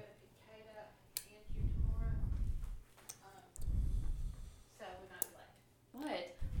For those that don't know, for those that don't know, Dane has gotten married Yes, since since the last time we've been on the podcast. So congratulations! I've already told you, but Yeah, I still don't know how to fix cars, so I, I guess it doesn't come with like husbandry. I don't know. I don't.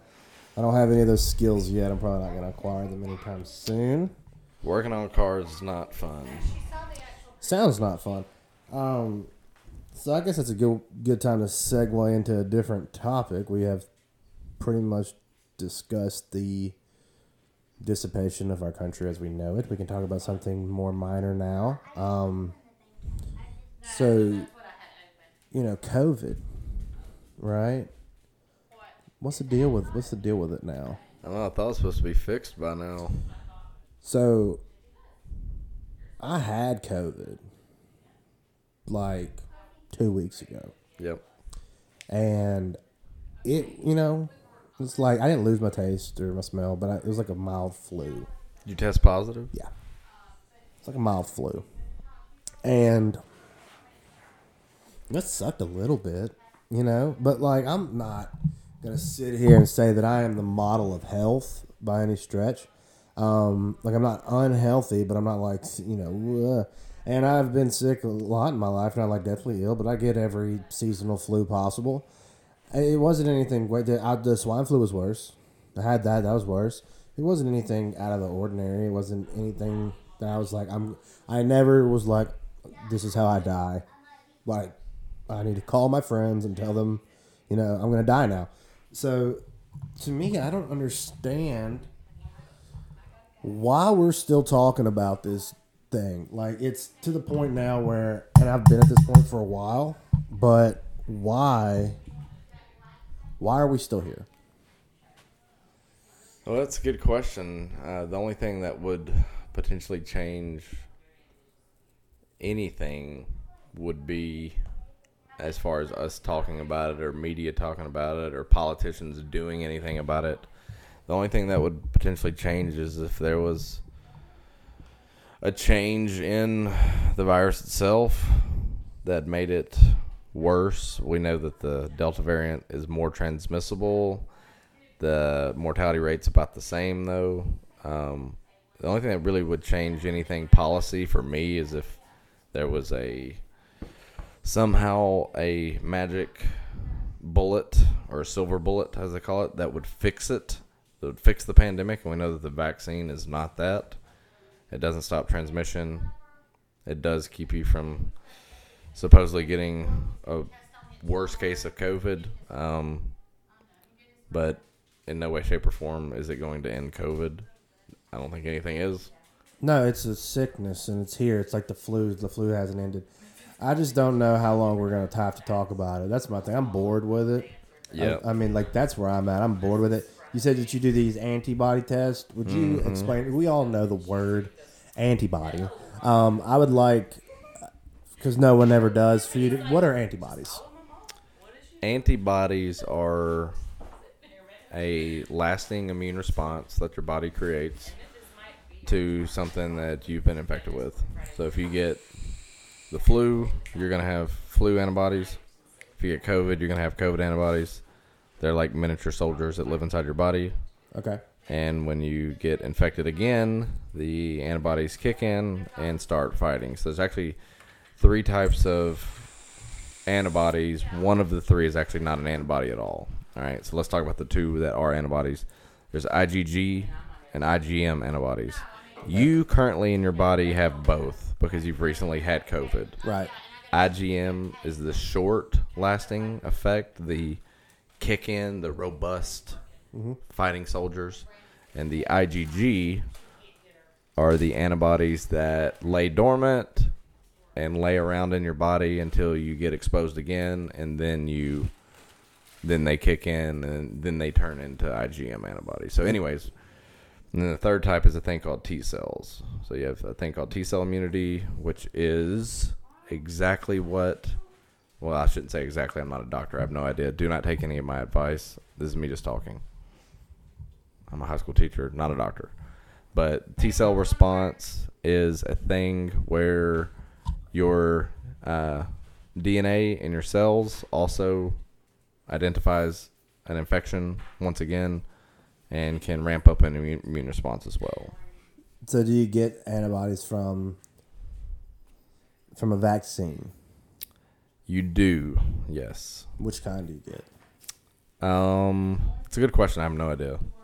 Because I've just like the whole assuming that everybody knows what antibodies are and that everybody just knows how everything works. Like it's not they're doing it on purpose to just talk over your head. But I, that, I that's bothered me ever since the beginning of it. Um, now we're talking about like treatments to it, right?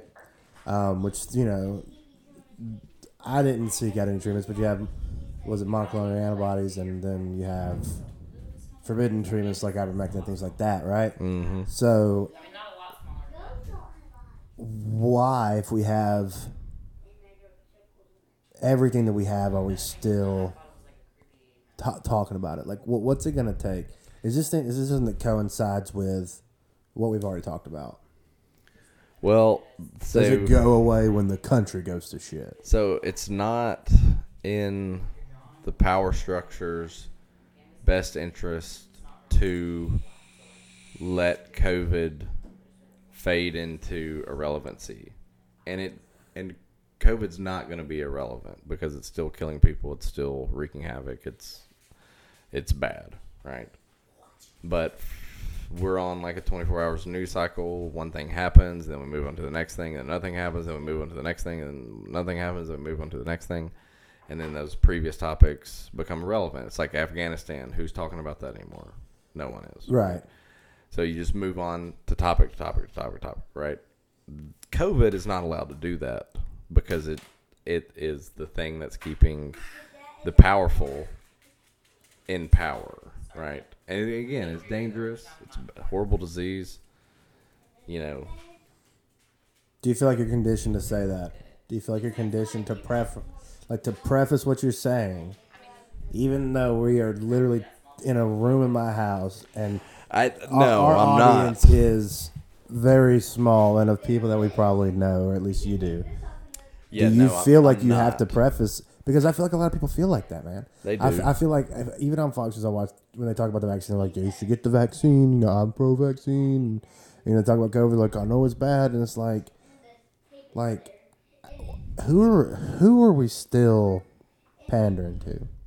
Even in like, I yes, I, I we know that COVID is a is a sickness. We, the flu is bad. The flu kills people. The flu makes people really sick. COVID does the same thing. We don't preface talking about oh, Larry got the flu with now I know the flu is very deadly and it kills people. We don't do that. Why do we treat this thing Sensitively, right? Why? Who are we? Who are we doing it for? It has been, and the reason I'm saying the stuff I'm saying is not because I'm conditioned to do so, but the reason why other people are doing it is because they have attached what you say to morality, and they're deeming you immoral if you say certain things in a certain way. Right. So if you say, "Oh, COVID's not that bad," or this, this, like, "Oh, well, you just you you, you have no morals," and you know people are dying, and this, this, this, that, and it's true. Like the reason why I preface it, and the reason why I say what I say is because it is the just the truth, Yeah. right?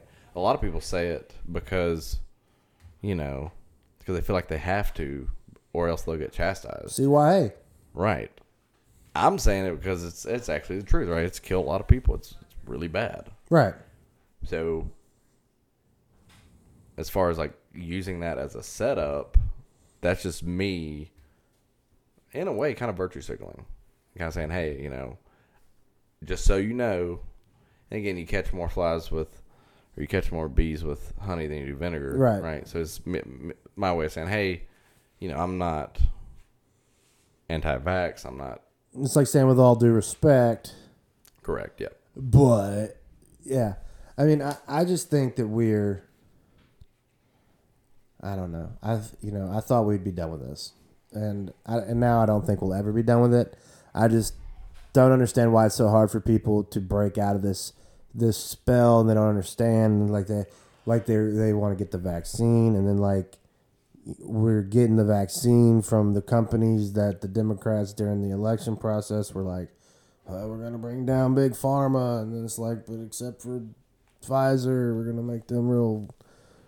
Like the like it's all, dude. It's all so made up. It's like it's out of a bad movie, Mm-hmm. It is. Yep. and I don't think pe- that's my that's my entire argument. I don't think people know the difference anymore. I don't think they know the difference between a bad movie and real life at this point. And it's scary. It's it's really scary. I mean, it's hard to even handle like we're at the point where we can't even handle like exponential questions. Like we can't even talk about anything else right now. Like there's literally nothing else to talk about because this is so overbearing. Well, I mean, it's the perfect weapon. it's consuming. I mean, it's halting progress. There will n- there will be no progress because we cannot move on. You can't. You can't move on until one, it's over, or two, the people come to a consensus that we are deciding that we're moving on. And half the country has, and the other half hasn't. It's a civil war, right? Mm-hmm. So again, if you look at and if you look at just timelines, the Trump presidency is in control of foreign policy in 2019, 2017, 2018. Okay. And he's hammering China. And he's talking about it publicly. And he's being bombastic about it and aggressive. And he is hurting China e- economically bad. Mm-hmm. China predicated their whole entire system on production, and we were the number one consumer of that production. Right. And he said no more. Okay, so in my opinion, it was a bad move on his part to start that process that quick and that aggressively. Right? because when you have a Chinese government, communist government, who is dependent upon us buying their stuff, and they are facing economic collapse if these policies continue and if that guy stays in office. They're facing annihilation. They're facing economic collapse Why is this vibrating? at the hand of us, at the hand of Donald Trump's foreign policy, trade policy, tariffs, trade policy, etc. Right? Right. They're facing collapse. If you back someone in a corner and you're punching them in the gut repeatedly and they can't get out of that corner, then they're going to do whatever they can to get out of that corner. Right. And then boom, something like this happens. Right? Which is all everything points towards a bioweapon.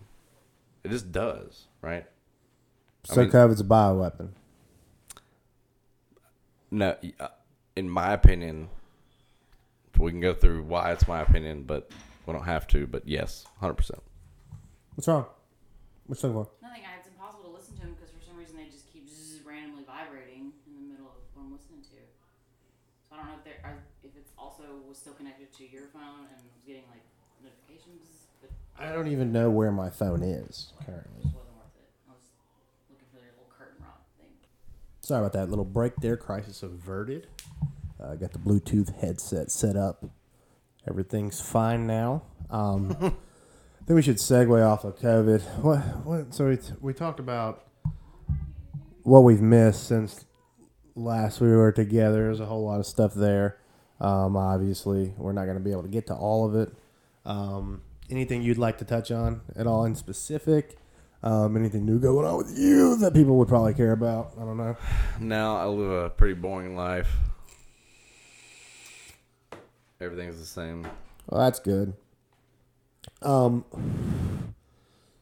so we are, I believe, this is just a one offer. We don't have to go into I depth think we're here. talking about antibodies. oh, we were. We were talking about antibodies and what they were and the Well, vaccine. We can and, sum that up that way. yeah, I mean, and it's pretty much, man. So, anyways, you got you got naturally produced antibodies, or you have vaccine produced antibodies. Both of them protect you against COVID, right?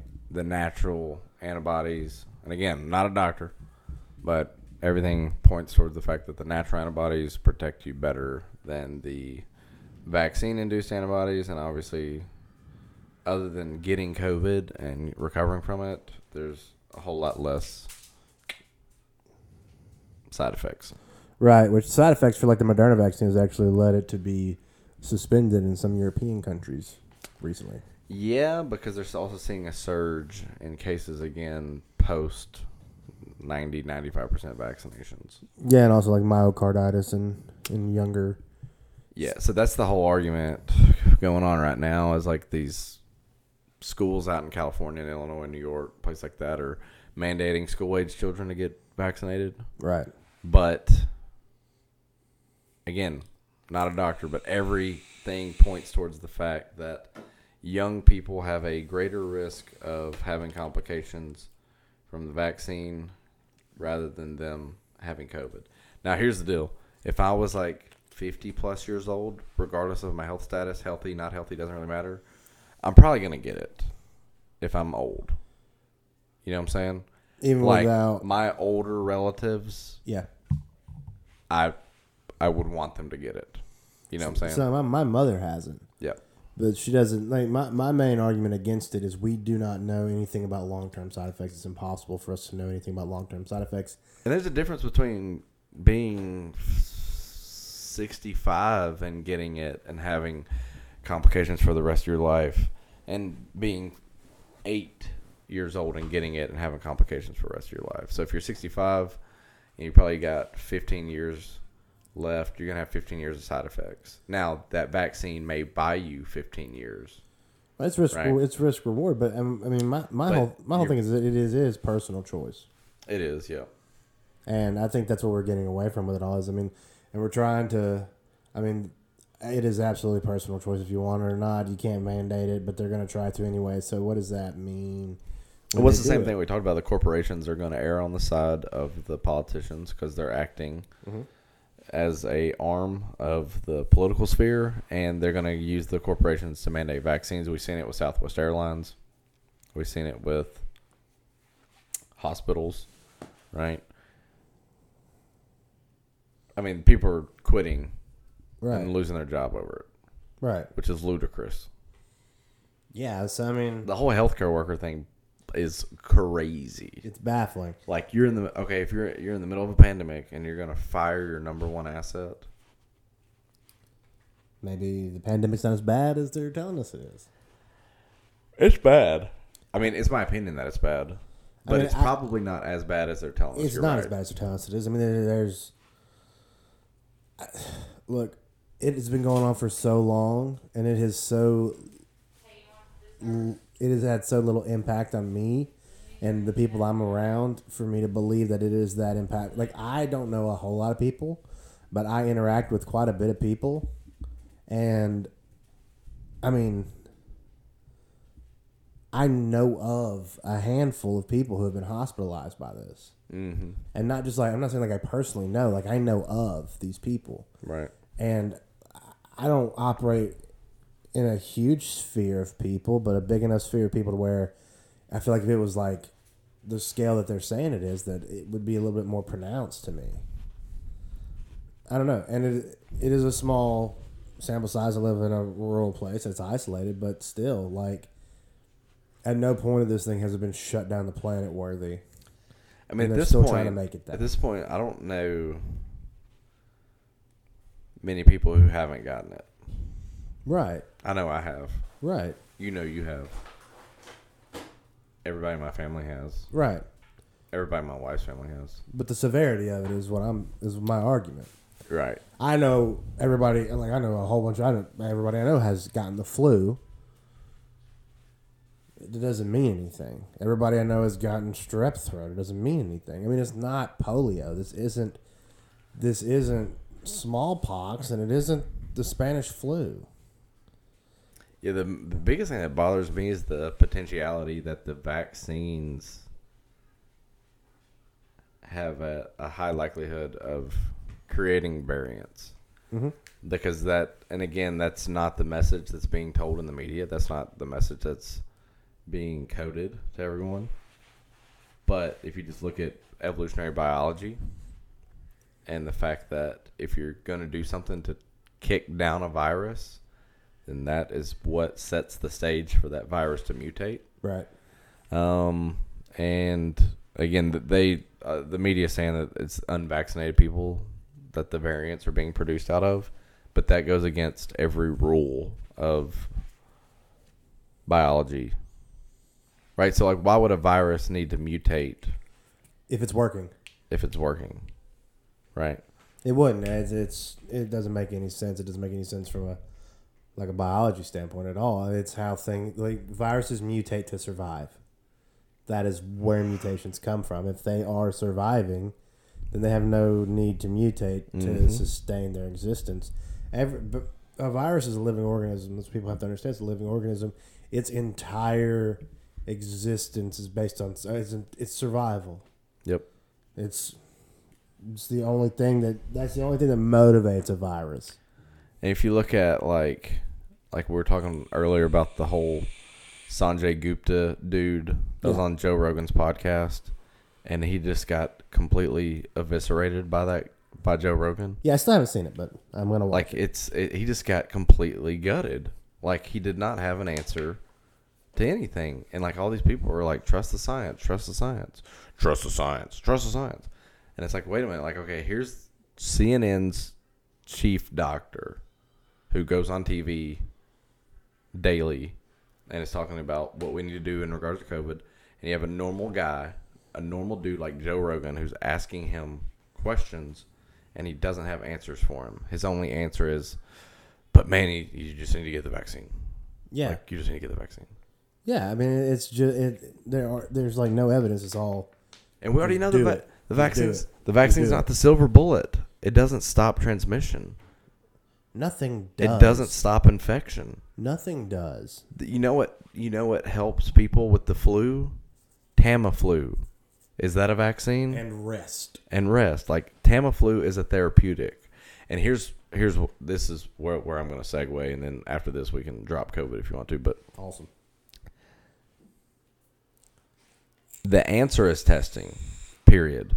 So every Monday and every Thursday, I have these little at-home tests where I swab my nostril, put some drops in a thing, and shove a cotton swab into the thing, and then within five minutes, it tells me if I have COVID or not. It's been negative every time. Okay. This is a very simple thing. It's a cotton swab, a dropper, and cardboard. It doesn't have to be kept at a certain temperature. It's very easy to manufacture. They're being mass manufactured right now. Why this is not the direction we're going in and why we're going in the why are we going in the direction of a faulty vaccine that doesn't stop transmission, doesn't stop infection. Why we're not going the route of testing is beyond me. So let's think about it this way. Moderna, Pfizer, Johnson & Johnson, all these vaccine companies. BioNTech's the other one. If they can manufacture a technological miracle like let's let's be honest we we have our reservations about the vaccine but it is an impressive thing that they have created. So people don't start sprouting heads out of their asshole in a few years. which is possible. But let's say it doesn't happen right? It's still a medical technological feat that is impressive Yeah. right? They haven't they've made enough vaccines for the entire world to get Yes. to get one twice. Right? So we're talking like 14 billion. Yes. The test is way easier to make. This little it's cardboard and a cotton swab and a little it's like it's uh, pregnancy tests are an example that we know how to do. We've known how to do testing for a long time in a variety of different things, right? The test is also five dollars per test. So I buy a box of two, right? And I buy like eight at a time on Walmart.com or CVS, whoever has them, right? Why is production of these tests not ramped up? What is does it what what really matters? If you want to stop the pandemic, can you stop COVID infection? No. What you can stop, however, is transmission. And the only way that you know, or the only way to stop transmission is for one, for people to know that they're positive, and for two, for them to stay away for the given amount of time that they need to stay away. So how do you do that? Like this could this we could have we could have ended this already. We could have ramped up testing, get enough tests for people to take two a week or one a week. You test positive, you stay home, you stay away from everybody else. And the virus goes boom downhill. It plummets. Yeah, or I mean that's when it mutates too, though. When I it mean- doesn't have a host, Well, I mean it's gonna have a host. It's, it's gonna find a host. right? I mean, But you know, you'll never eradicate it. It's never going to be right, eradicated. right. And I think that's what we got to realize is it's not an eradicatable thing. Is it's always gonna be here. But that's what the money needs to be thrown at, not an imperfect vaccine. Right, but but that's not. Get a text from your mom. No. Oh, Why? she texted me seven minutes ago and said somebody just beat on Brittany's door. And that was it. So I said, "Who? Is she okay?" Ah, just leave it down. Let me know what she says. She didn't text me. Because you don't text people back. I guess she just do what I would tell you. Probably. Should I text? Should I call Brittany? Yeah, call Brittany. But if you ramped up testing and everybody's taking a test, I mean, and so think of, if you get exposed to it, it's like four or five days until you start showing symptoms and start also shedding virus too. So if you're testing within that range every four days, I mean, and playing devil's advocate, I mean, if that's what we do, then why don't we do that with everything? Why don't we have an at-home flu test? Because you know they can make that. they could. I don't know why they wouldn't. So we just at-home testing for everything. It seems If they could make the vaccine, they could make that. I know they could. I don't know. They're gonna make plenty of money off of it too. So it's I, see, I'm more of a capitalism. I'm more of a herd immunity guy. yeah. I'm more of a let. I mean, because I'm not a But if it's a bioweapon and it's going to continue to If it's a bioweapon, and it doesn't work, then they're gonna kill us a different way. If it's a well, I, I think it's just a weaponized, not necessarily. I don't think it's designed to kill everybody. if you kill everybody, then you don't have anything. I think it's to designed control. to do what it's doing, Yeah, I agree. and I think that we live in a movie, it is. It's a, and it's a shitty movie too. It's not even a good movie. Like, but good always wins. It does. not in Game of Thrones. Yeah, Bran was kind of a. Bleh. And dude, look, the whole damn show was not good guys winning for the most part. I'm just saying, movies, good guys win. Real life, for the most part, we beat the really bad guys eventually. But they usually, but they usually win a little bit first. They do, and they are. I mean, and, and that's, you know, it's been so long since we've done this. You know, so many little things have happened. It's, it's just so hard to like. Everything else seems so trivial, in the grand scheme of where we're headed. You know, I mean, we talked about them making Washington D.C. a state and ending the filibuster and doing all of these things to overthrow, basically overthrow the government. And you know, it's almost like they're just they already did. So why do they need to do all that stuff? That's that's what it seems like now. It's almost like they're like, you know, we could have done that, but they're trying to get everything into four years so that there's not anything left to do after that. And And we say they. Let's be clear. Joe Biden has no idea what's going on. No, I'm talking. I'm talking they, and because I believe this is purely a ruling elite class. I'm not even talking about Democrats specifically.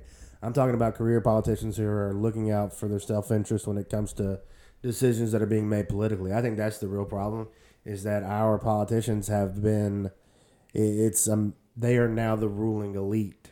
It's not so much about like we have the candidates to vote for we don't really pick the candidates. No, Like we have the people that we can vote for. We don't get to choose who those people are. Those people are decided either from the parties themselves or who's got enough money to run a loud enough campaign. Oh, so let's talk about that. Are you aware of the Democrat superdelegate system? I'd love to hear about it. It is crazy. So what you do is during the primaries, when the Republicans are selecting their candidate via election, and the Democrats are sec- selecting their candidate via election, the Democrats use a superdelegate system, which basically liquidates down every Democrat voter. So like Bernie Sanders won the Democrat primary in 16 and in 20.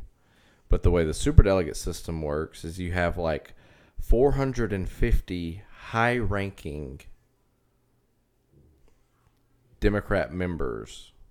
Some of them aren't even politicians. Some of them are CEOs. Right. Some of the they're just high ranking people, powerful people. And those people are called superdelegates. And their one vote for a particular candidate is equal to like 50,000 of the people's votes. So like if you had someone like Bernie Sanders who won Iowa, Iowa caucus, North Right. Carolina, all these really big sta states for Democrats and primaries. At the end of it, the superdelegates just cast who they want, anyways. And Right. they liquidate down the vote. And this is why Hillary Clinton got it in 16. This is why Joe Biden got it in 20. Now, the Republicans don't have a superdelegate system. Which is why Trump got it.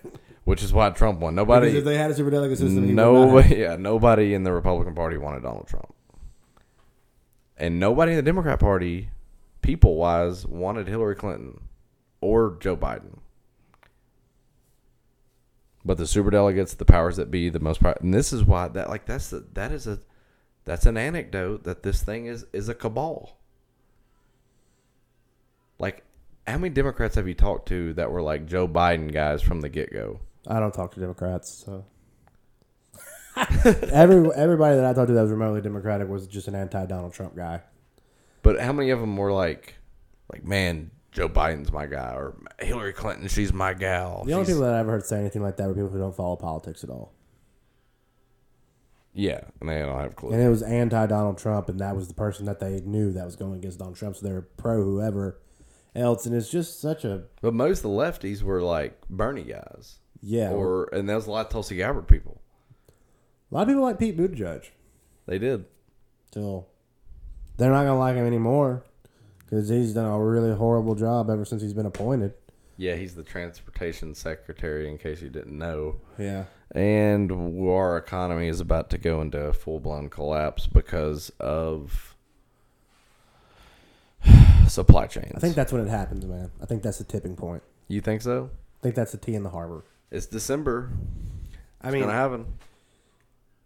They can't get those one of boats my unloaded. favorite professors I ever had in college, and you had her too, and not only just a good person, is Janice de la Mare, and Yep. she. You you look at any war in history, and she always said that this is how war started. She's like, you make people hungry. So hungry people become angry people, and angry people Do stuff. wars, and they do stuff, and that's the that's what's gonna happen. You and hunger is not just that hunger hunger for something, not particularly food. Food is a big one, obviously, but you start taking away livelihood, and livelihood is what's gonna get taken away. You have you're gonna you we already have supply chain issues. Gas is rising. We have and it, look, I work in the food industry, and dude, at my at my work, we're paying people thirteen dollars an hour to do this job, and it's not worth thirteen dollars an hour. It's fundamentally, I'm against it, hundred percent. But here's the rub, right? So thirteen dollars an hour is what you start at. You cap out at fourteen an hour. If you've been there for a year and a half, you can make a dollar more at the same position as somebody who just started, right? So it took five seconds for people to figure that out and get pissed off that had already been there. This, they're like, I deserve to make more money than this person. They just started. Like, why am I making the same? Mm-hmm. And I told everybody that was there because I know two people in my store that voted Republican, and I know like seven people in my store that voted at all. And I just, and th- this is what you voted for. This is what you wanted. Like, this is what you wanted. This is what you get. Well, it's- you get no separation. It's of- using the private sector to usher in socialism. And it is. And it's forcing the hand of these corporations. Like this is a franchise based restaurant. This isn't a giant corporation. No. This is a franchise. This is out of necessity, the owner of this franchise is saying, I'm gonna pay people more money because I'm killing the people that are at work right now because they're having to work every day. So I have to pay people more money to get more people to come to work. What happened to your FLC? No, oh, it's astronomically bad. It's so bad. And Are they even making money? well, yeah, because they've been making so much money during the pandemic. But I mean, is, is the store making money? It'll make some money, comparatively. it's only the only reason he's able to do this is because he owns hundred stores. transfer wealth. If he owns five stores, he can't. If you now, what he's going to do is now the people who own five stores can't compete. He's going to have to buy them out. He's going to own more stores. It's transfer wealth. The the big are going to get bigger. The rich get richer, and the poor get poor, and that's how this is going to go. And we are bridging into the early stages of socialism, and it's being it is a very, very, very clever coup. It's a good coup. They I did not give them enough credit for how well they pieced this all together. They set Oh, this. Thing nobody up, said man. they were dumb. they set this thing. They up. are smart. Yeah, but I thought you know They're just not well intentioned. they've been planting these fifteen dollar an hour minimum wage. They sowed that. Green New Deal. They sowed fifteen dollars an hour to the country, and there's an entire generation of people who believe that making food in a fast food restaurant is worth fifteen dollars an hour, and they wouldn't come back to work until they got it.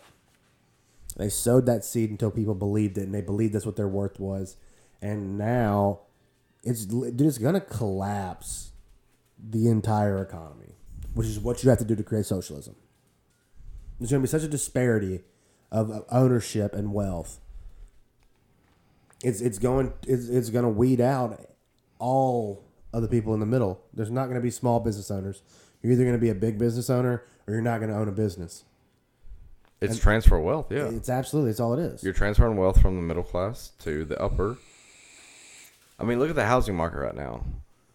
So, No. in, in case you didn't notice this, No, I don't want to look at the house. any kind of available real estate is getting bought for two reasons: population shifts You got people from California that are paying top dollar for real estate here, so it's driving up housing prices here. Secondary thing that's happening is that what's happening to all those vacant houses in California? Well, they're getting bought up by real estate firms, right? So those real estate firms can own all of the real estate in a given price. area and create a pauper system, create a permanent rental class Yeah. right? And I, I told I told some of the younger people this that I talked to.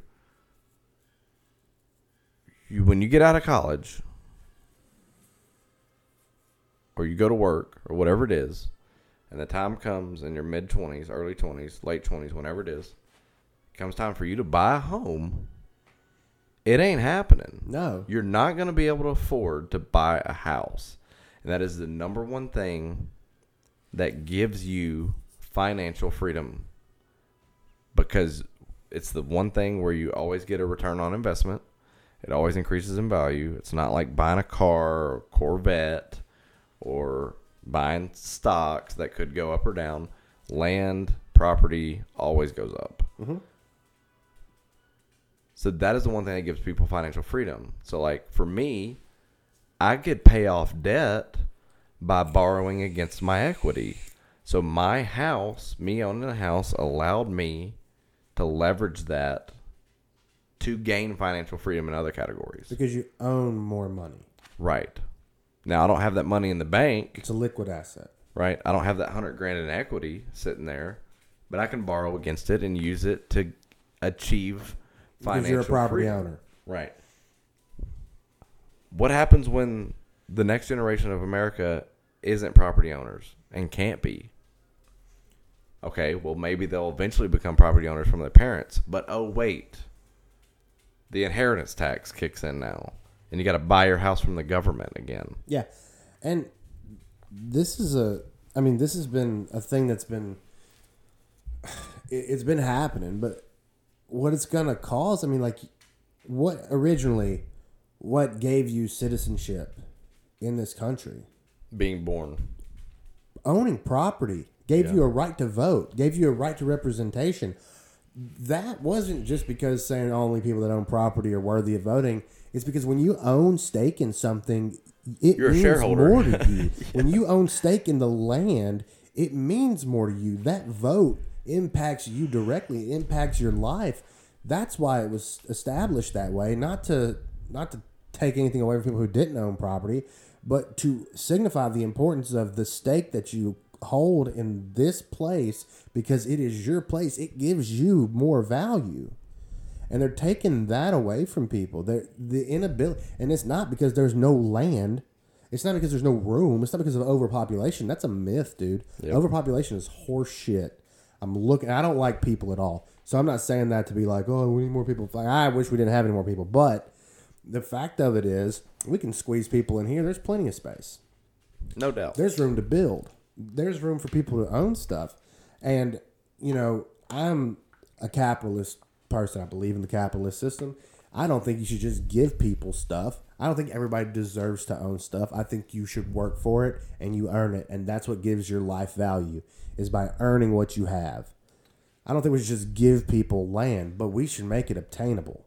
Well, it's what it's what gives purpose to life Right. as well is that you, you know, you do the right things, and you're rewarded for it. And if you live in a system where you are getting rewarded for doing the wrong things, then the collapse of the society is inevitable. It's not even a if thing; it's a when thing.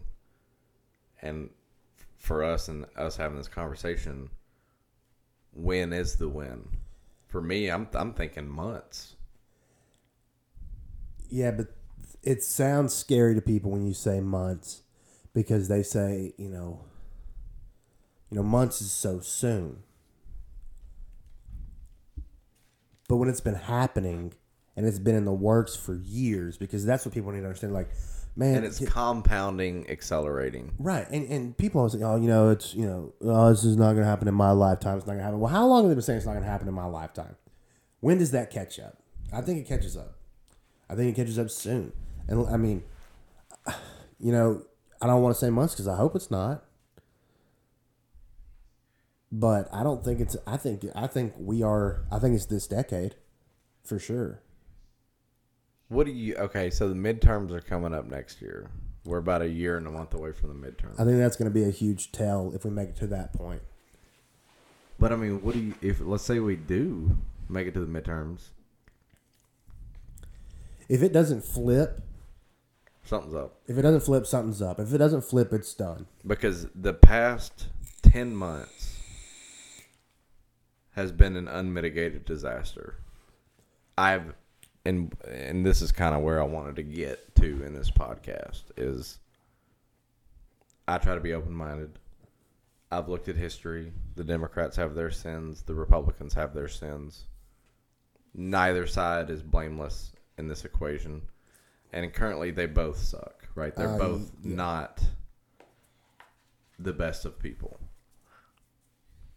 But this has been a complete and total failure.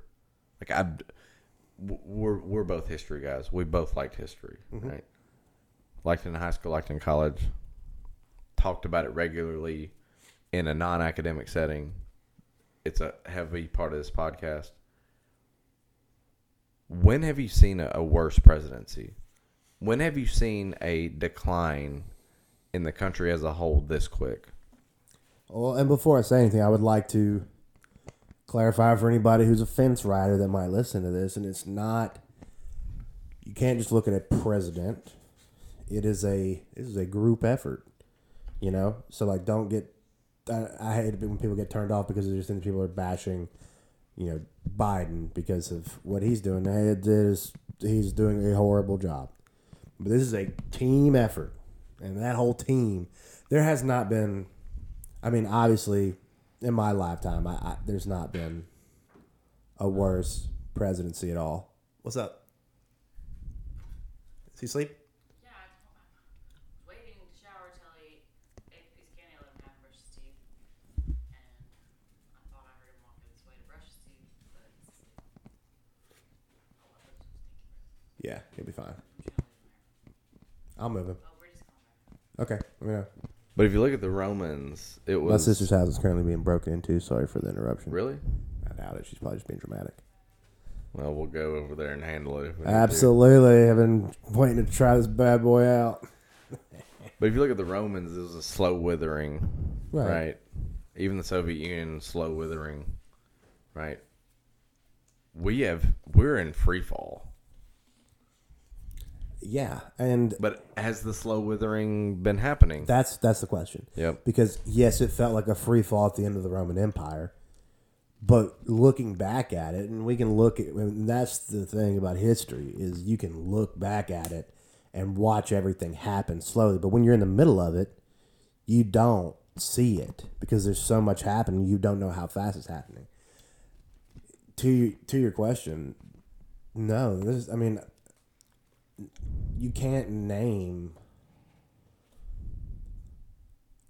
there have been ineffective presidencies. There have been a lot of meaningless presidencies where nothing positive happened, but nothing catastrophically negative happened. Whereas just total indifference when it came to what was going on. There's been bad ones, but when you talk about how quickly and how much and the impact, I mean, it, I don't believe in polls much because they left lean really hard typically. I, th- this is the lowest approval rating of any president since the since that poll has been in place, significantly. And he's oh. only had he's only had ten months to do it. The Trafalgar poll, which is the gold standard, mm-hmm. but people claim that it leans right, but we are a right of center country, so it's accurate. Mm-hmm. The Trafalgar poll has him at like 17% approval rating. Seventeen? Yes. No way. Mm-hmm. The Quinnipiac poll, Quinnipiac. That's the one I'm looking at right now. yeah, the because Quinnipiac poll. that one. That that one is the Quinnipiac poll is usually left leaning. I know that they uh fifty three percent job approval rating, the lowest score he's received from the American people. Uh, they pretty much hate everything about it. Um, personal traits. Forty-four percent of people say he's honest. Forty-one percent of people say he has good leadership skills. Um, more than half of Americans say, fifty-five percent of Americans say that Biden's administration is not competent in running the government. And that's that's that's Quinnipiac, bro. Like that is that's Quinnipiac. That's like seventy three percent poll that said Biden was going to win Florida. Are you looking it up? I I read it. I that that wasn't me. No, I'm looking at the Trafalgar. oh yeah, That- I mean those are that's real poll data that I'm not pulling out of my ass. That's eight hours ago from Quinnipiac.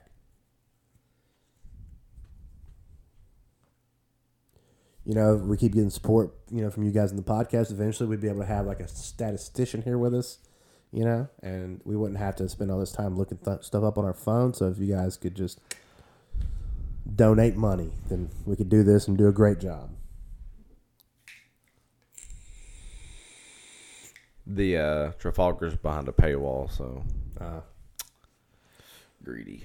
secondary Quinnipiac poll saying that 97% of Americans do, in fact, believe the government is ran by a shadow cabinet of lizard people. So that I, I believe. Ninety-seven percent. 97%. That one, don't look that one up. I didn't know that went so mainstream. Yeah, man, it's lizard people. Just For clarification, I'm not sure if the lizard people are real. They're real. We are not the lizard people. look at their eyes, bro.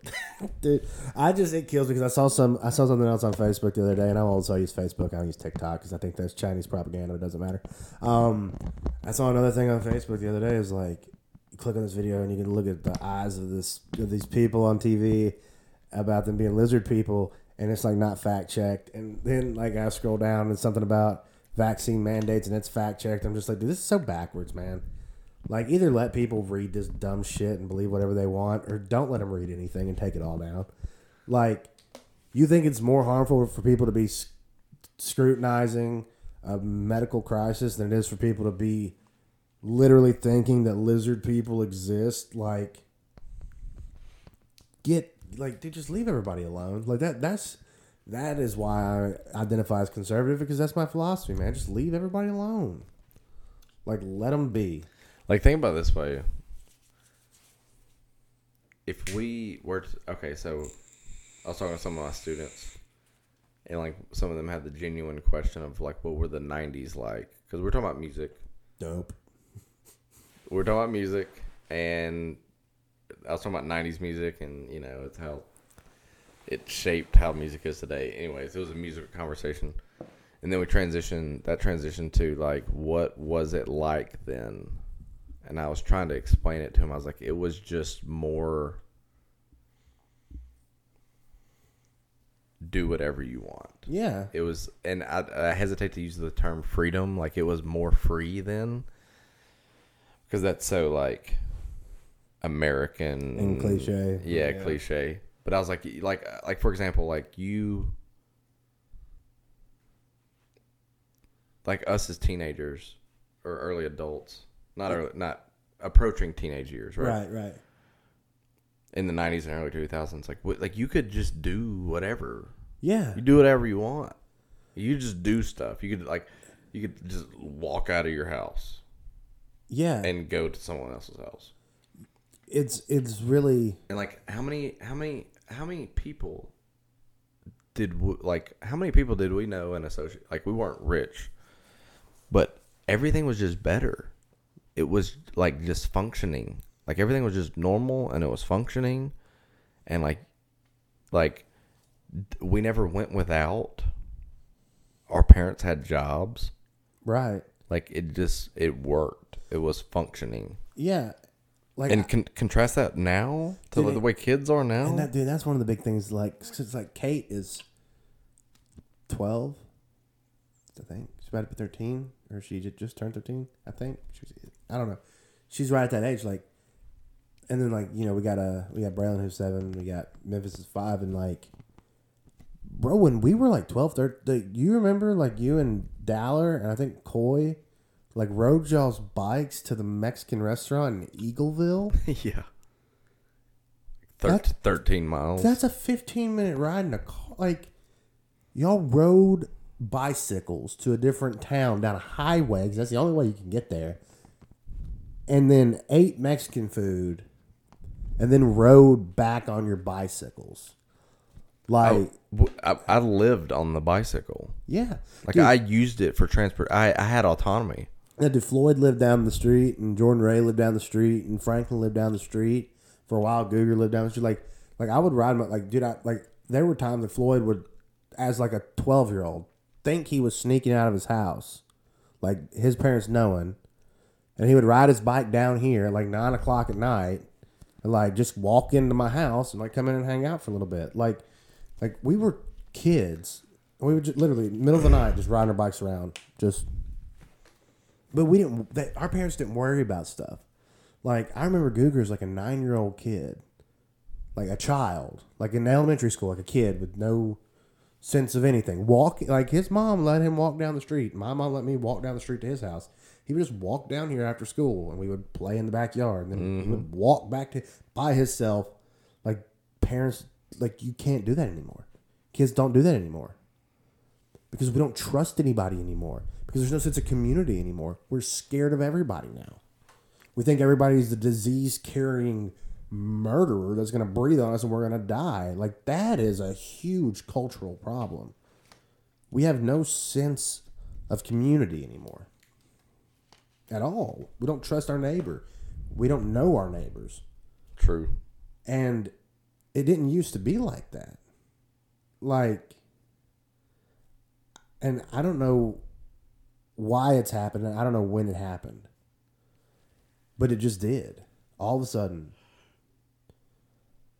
I don't know. I think that's a huge problem. I think Like that's- like trick or treating is a good anecdote. Yeah. Like my neighborhood was the hot spot, and It like was. you would have trick or treaters for hours, hundreds and hundreds.